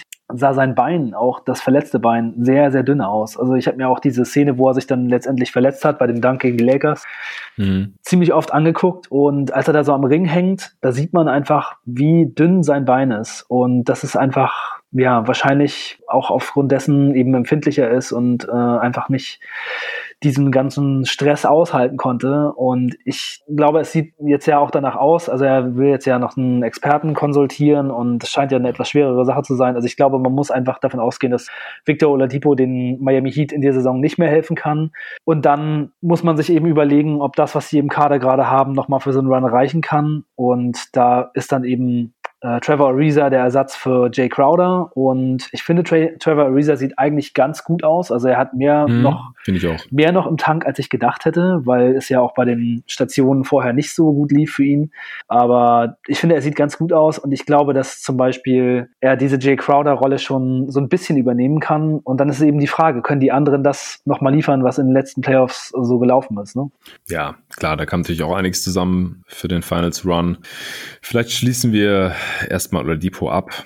Ich bin da ganz bei dir. Also ich hatte nach dem Trade ja schon gesagt, es ist ein Upside-Play, kann man mal machen. Danach hat man noch seine Bird Rights und dann kann man im Sommer entscheiden, ist er Teil unserer Zukunft und äh, wird man sich da irgendwie einig, was den Vertrag angeht. Und es gab vielleicht auch so ein bisschen die Hoffnung, dass er halt auf die Rockets nicht so Bock hatte und dass das irgendwie noch mit reingespielt hat und dann in einer kleineren Rolle in Miami neben Butler, Bam, Dragic und Co., dass er dann auch wieder effizienter wird. Äh, das war nicht der Fall, weil auch schon vor der Verletzung, da war ich mir nicht ganz sicher, ob er offensiv wirklich nochmal auf das Level kommt. Also er hat auch ein Offensivrating von fünfundachtzig in den vier Spielen, grottenschlecht, äh, Dreier ist weiterhin äh, nicht gefallen und ich sehe das wie du, also sah physisch, gerade in der Offense hat man das halt gemerkt, dass er einfach nicht ganz auf der Höhe zu sein scheint. Ja, dass er sich dann auch noch bei einem Dunk verletzt, das ist dann doppelt tragisch. Also dann war eine schöne Szene, er hat einen relativ freien Dunk, ist hochgegangen, hat ihn mit Power beidhändig geslammt und hat sich dann so am Ring festgehalten und das ist halt nicht bei einer Landung oder sowas passiert oder dass ihm ein Gegner ins Knie gefallen ist oder irgend sowas Blödes, sondern es ist beim Absprung passiert. Also er hat das Knie durch den Dunk und durch den harten Absprung halt irgendwie belastet, offensichtlich überlastet und es ist halt auch das Knie, was halt unmittelbar neben der Stelle, die er sich vor zwei Jahren am Oberschenkel verletzt hat, als da die Sehne gerissen ist.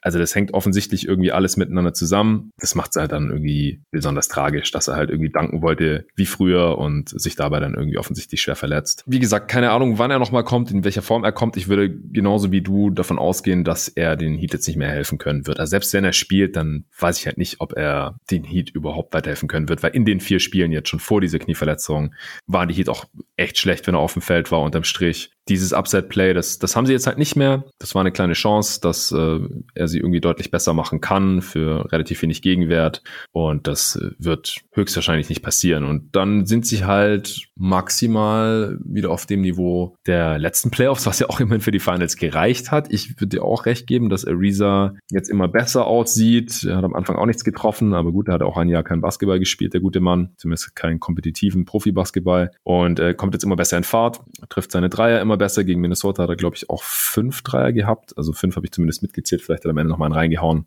Auch zwei Dunks. Jetzt nichts äh, Krachendes oder sowas, aber er, der sieht auf jeden Fall fit mhm. aus. Und er hatte sich auch schon davor in Miami fit gehalten und die waren da bestimmt im Bilde, äh, wie gut er aussieht und äh, wie gut er körperlich noch funktionieren kann. Er ist nicht so kräftig wie Crowder, aber er hat auch so, also er sieht sehr dünn aus, aber er hat halt so diese Old Man Core Strength auch. Ich, den kann man jetzt auch nicht einfach so, so wegrammen. Der hat auch teilweise Karl-Anthony Towns verteidigt in dem Spiel. Ähm, nicht, dass man Towns, wenn der heiß ist, besonders gut verteidigen kann. Aber ich glaube auch, der konnte jetzt auch für einen sehr geringen Gegenwert hier so ein bisschen Jay Crowder vielleicht ersetzen. Zumindest wenn die Dreier halt fallen. Aber das war bei Crowder ja auch immer so das Ding. Wenn, wenn sie fallen, dann, dann sah unstoppable aus. Und äh, wenn nicht, dann halt nicht. Ja, das, das Ding ist einfach so, ob dieses Team halt so als Ganzes wieder auf diesem Niveau performen kann. Das haben wir halt während diesem Run schon so, schon so ansatzweise gesehen. Aber da waren sie auch nie so richtig fit. Dragic hat schon einen Großteil der Saison verpasst und setzt auch immer wieder aus. Kommt von der Bank. Ich weiß nicht, ob der nochmal auf dem Niveau der letzten Playoffs performen können wird. Ja, der Tobi hat das im letzten Pod. Ja, ja, immer wieder. Der Tobi hat es im letzten Pod auch schon angezweifelt. Kann ich nachvollziehen. In, in dem Alter jetzt auch schon mit dreißig, dass äh, man damit nicht mehr unbedingt rechnet. Dann Tyler Herro ist ganz weit weg von seiner Bubble-Performance. Der spielt eine ziemlich miese Saison, wie ich finde.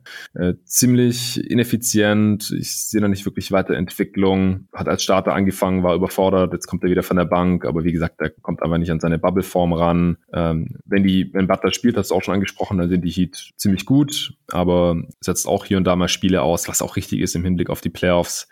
Aber sie müssen jetzt halt auch hier gucken, dass sie das äh, Play-In-Tournament vermeiden können. Äh, Butler hat jetzt auch Bam Adebayo so ein bisschen kritisiert oder motiviert, hat er gesagt, er muss aggressiver sein mit dem Ball, er ist unstoppable auf dem Weg zum Korb und soll sich nicht zurückhalten, soll nicht setteln und so. Also Bam hat ja nochmal einen Schritt gemacht in dieser Saison auf jeden Fall. Ja, unterm Strich müssen wir sehen, ob das Team nochmal auf dem Niveau der, der letzten Saison performen kann. Also das wird jetzt nicht ganz einfach hier in der Regular Season nochmal aufzuschließen. Ja, also ich glaube auch, dass jetzt in der Regular Season da manche Leute schon so ein bisschen unter ihren, unter den Erwartungen zurückbleiben. Zum Beispiel Tyler Herro oder Goran Dragic. Aber ich würde schon sagen, dass so bei manchen Spielern auch das Level der vergangenen Playoffs wieder erreichbar sein könnte, denn die haben alle so in Phasen total krass gespielt, aber insgesamt dann auch nicht so überkrass. Also auch bei Dragic, wenn der Rücken jetzt irgendwie einigermaßen mitmacht, könnte ich mir schon vorstellen, dass er das nochmal bringt. Ich glaube, für die Heat wird am Ende das Problem sein, dass die Eastern Conference in der Spitze halt viel stärker geworden ist. Und ja.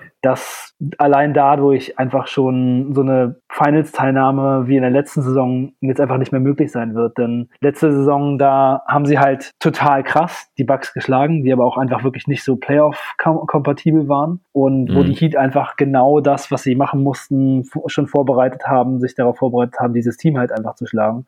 Aber ich glaube einfach, dass die seventy-sixers und die Bucks dieses Jahr und die Nets für die Miami Heat nicht zu schlagen sind, egal was sie machen. Und jetzt haben sie ja durch den Trade für Oladipo auch noch Olynyk verloren. Und ich glaube einfach, dass da dieses Märchen aus der letzten Saison nicht wiederholt werden kann. Das ist, glaube ich, der wichtigste Punkt, dass die Eastern Conference in der Spitze jetzt, dass es nicht so dieses Vakuum gibt wie in der letzten Saison. Das Problem ist, glaube ich, nur, das hat Butler jetzt auch so angerissen, dass die Heat nicht mit der richtigen Einstellung in die Spiele gehen würden, und den Eindruck habe ich ja teilweise auch bekommen, so, weil sonst verliert man halt die Spiele teilweise dann nicht oder verliert sie halt nicht so, wie das jetzt in letzter Zeit passiert ist. Ich glaube, die Heat sehen sich halt schon irgendwie als Contender, und ich glaube, die sehen halt so ein bisschen die Playoffs dabei und wollen halt nochmal irgendwie zeigen, dass sie doch wieder in die Finals kommen können oder dass halt nicht nur eine Bubble-Performance war oder wie auch immer. Sind vielleicht der Regular Season ja schon ein bisschen überdrüssig, aber so geht's halt vielen Teams, und ähm, ich könnte mir halt auch ein bisschen vorstellen, dass hier Anspruch und Realität ein bisschen auseinandergehen, weil sie müssen jetzt halt erstmal noch in die Playoffs kommen, auch wenn die äh, Playoff-Wahrscheinlichkeit laut five thirty-eight Raptor Rechenmodell neunundachtzig Prozent ist, was ziemlich krass ist dafür, dass sie nur auf dem siebten Platz gerade sind im Osten. Äh, übrigens, gerade eben hat äh, Bam Adebayo laut Twitter, wir konnten das Spiel leider beide nicht sehen jetzt, weil wir die Aufnahme direkt auf äh, dieses äh, Spiel gelegt haben hier am Sonntagabend, die äh, Nets geschlagen, die Heat haben die Nets geschlagen, Adebayo hat einen Game-Winner reingeknallt, und äh, Jimmy Butler hat aber wieder nicht gespielt, Kevin Durant auch nicht, wie es halt äh, oft so ist in der Regular Season und besonders in dieser Regular Season, aber ein Win ist ein Win, und äh, damit haben die Heat jetzt ein mehr und stehen bei neunundzwanzig und achtundzwanzig Live-Update hier im Pod. Ändert aber nichts, wie gesagt, an der Grundsituation, dass die Heat auf Platz sieben sind und auch jetzt immer noch eins Komma fünf Spiele hinter den Knicks und somit halt auch immer noch im äh, Play-In-Tournament stehen. Ähm, was denkst du denn, wo die Heat am Ende der Regular Season stehen werden? Glaubst du, sie müssen übers Play-In-Tournament gehen?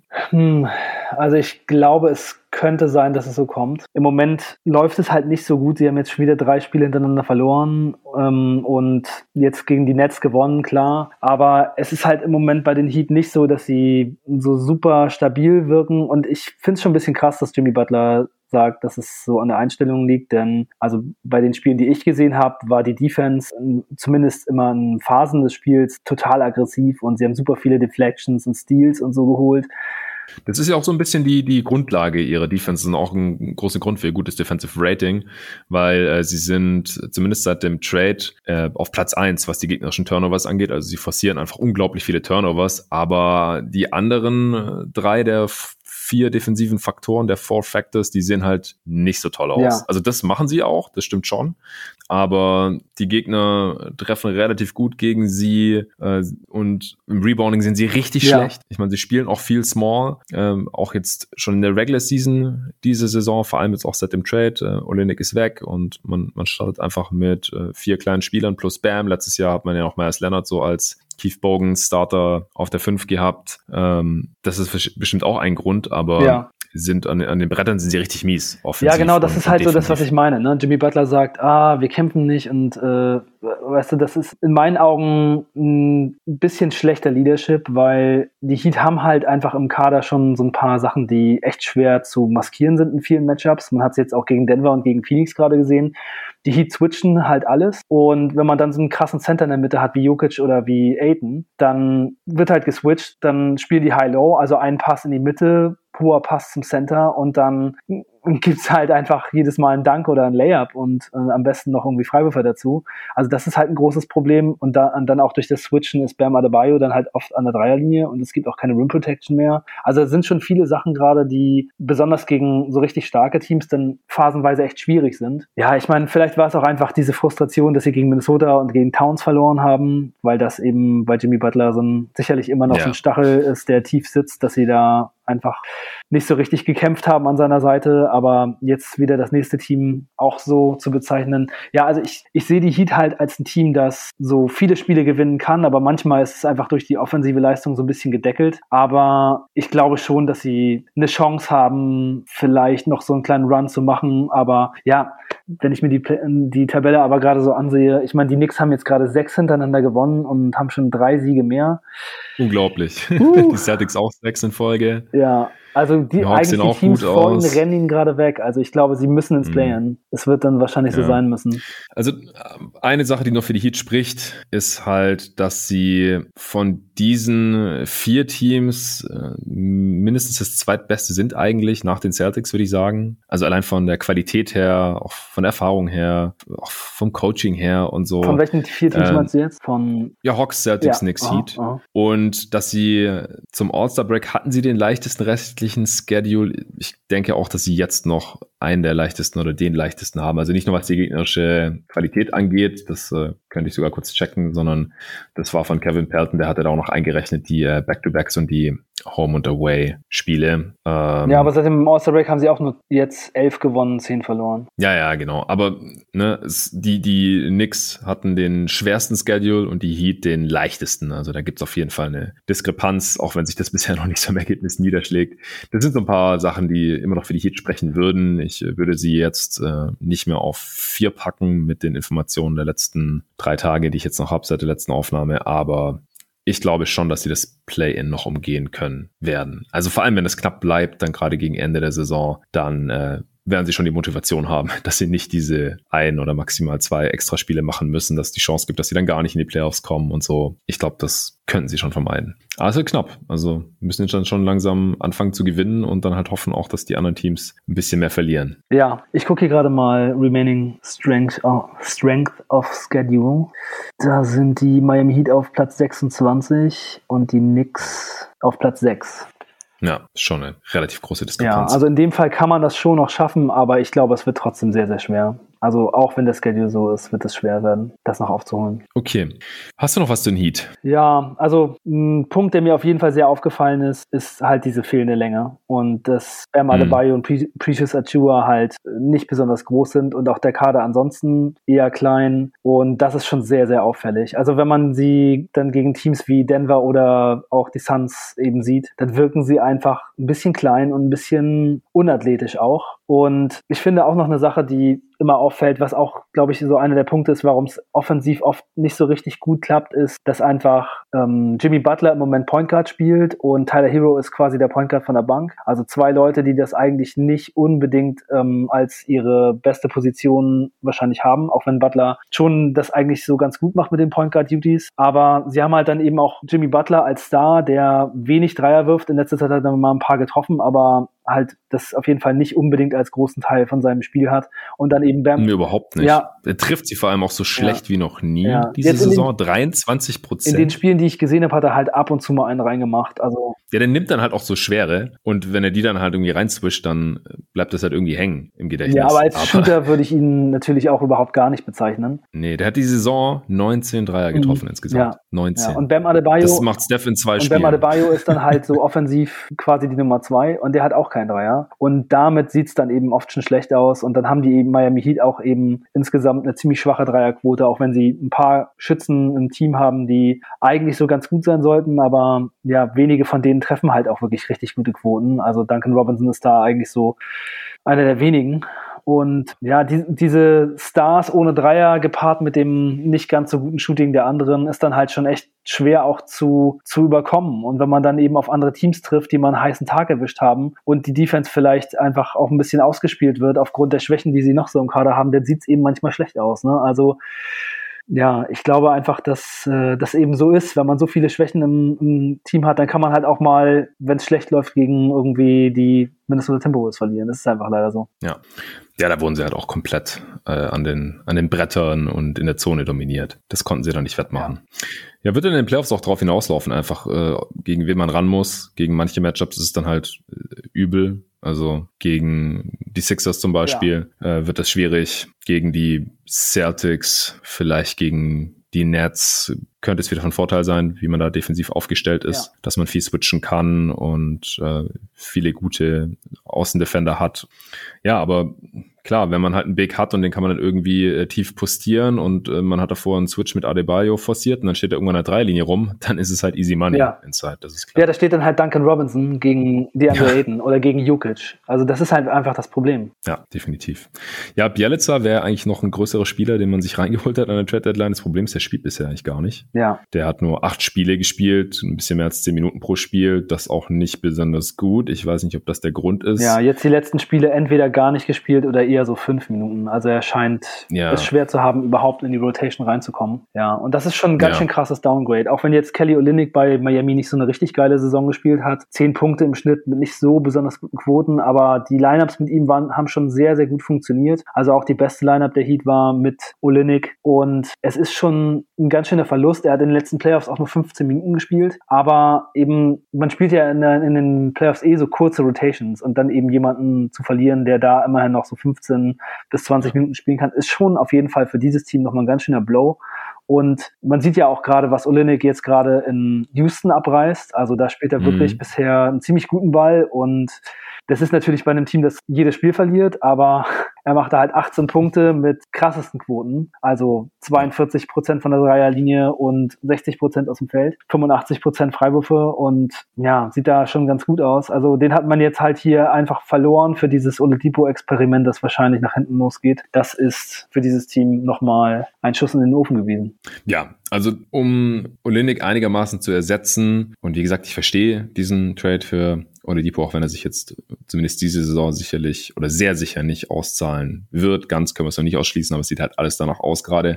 Bjelica, um das irgendwie auszugleichen, müsste halt so spielen wie letztes Jahr für Sacramento, als er auch zweiundvierzig Prozent seiner Dreier getroffen hat, so zwölf, sechs und drei im Schnitt aufgelegt hat, also ungefähr das, was Olynyk gebracht hat vor dem Trade in Miami. Aber da hat er ja schon dieses Jahr in Sacramento seine Dreier nicht mehr getroffen. Das wäre wichtig äh, als, als Stretch-Big und ähm, dann müsste er halt auch noch ein paar Big-Man-Elemente irgendwie reinbringen, ein bisschen rebounden, ausboxen und solche Sachen. Ich weiß nicht, äh, ob wir das noch sehen werden, jetzt so in den letzten fünfzehn Regular-Season-Spielen ungefähr von Bjelica, ob er dann noch Teil der Playoff-Rotation sein kann. Aktuell ist es leider anzuzweifeln. Und dann hat sich die Trade-Deadline, jetzt mal abgesehen vom Ariza-Trade, äh, der schon davor war, leider nicht so ausgezahlt für die Heat. Und äh, das ist so ein bisschen das, was sich durchzieht. Also klar, der Aaron Gordon-Trade, der war geil für die Nuggets, aber leider wird er halt durch die Murray-Verletzung mehr als nur ausgeglichen. Und äh, die Bulls können bisher nicht von ihren Trades profitieren und die Heat bisher auch nicht so wirklich. Nee. Das ist vielleicht so das Fazit, das wir heute mitnehmen können. Ja, leider, leider.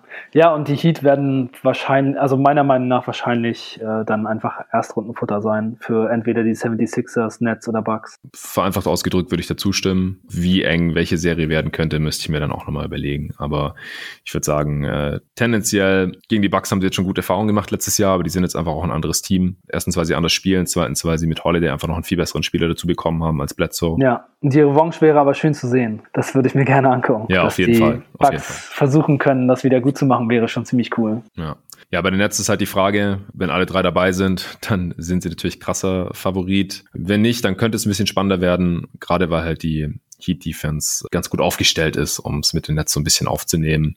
Aber klar, da wären sie auch der Underdog und gegen Philly und, und deren Größe, das würde ich auch als schwierig ansehen. Ja. Okay, Mann, dann würde ich sagen, wären wir durch. Wir mussten, du musstest äh, das, das Headset wechseln, während wir heute aufgenommen haben. Wir äh, haben auch mit einer neuen Software aufgenommen heute. Ich äh, hoffe, die Soundqualität ist trotzdem gut. Ich glaube, man hört den Unterschied zwischen dem Bulls-Teil und dann dem Nuggets- und, und Heat-Teil ein bisschen raus. Auch die letzten beiden äh, Folgen hat man es vielleicht schon ein bisschen gehört. In der letzten, da war meine Spur ein bisschen übersteuert. Davor war meine Aufnahme zu leise gewesen, musste ich dann anpassen, hat dann auch nicht so ideal geklungen, wie ich selbst fand.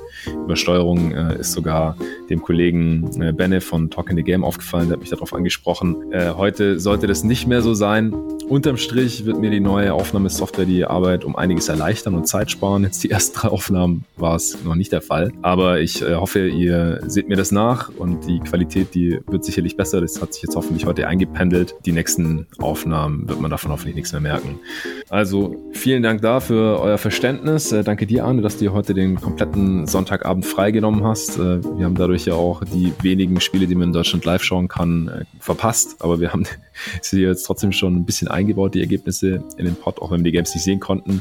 Es ist irgendwie immer so. Äh, die Teams, die wir besprechen, die spielen entweder dann während wir aufnehmen oder in derselben Nacht noch oft sogar gegeneinander. Ja, und wenn ja. wir bei unserem ursprünglichen Aufnahmetermin gewesen wären, dann hätten sogar auch die äh, Nuggets gegen die Heat gespielt ja. am letzten Mittwoch. Dann haben wir gesagt, nee, wir machen es Donnerstag. Dann ähm, haben wir es auf Sonntag geschoben. Und die letzten Male war das auch immer so. Also es wird dadurch natürlich nicht weniger wahr, was wir da sagen, aber es ist immer so ein bisschen ein blödes Gefühl, wenn man irgendwas bespricht und, und dann ändert sich das halt unmittelbar während der Aufnahme oder kurz nach der Aufnahme dann doch nochmal so, so ein bisschen. Aber gut, das lässt sich nicht ganz vermeiden. Vielen Dank an alle fürs Zuhören natürlich. Checkt auch nochmal das Angebot von MyMuesli aus. MyMuesli.com slash jeden Tag N B A noch bis Ende April. Ansonsten geht es die Woche weiter mit der dritten Rookie Watch mit Torben Adelhardt. Das Western Conference Power Ranking Update, das Finale zur Regular Season, das kommt auch noch. Dieses Mal mit David. Und dann äh, schauen wir mal, was Ende der Woche noch so kommen wird. Bis zum nächsten Mal. Ja, ciao Leute, bis bald.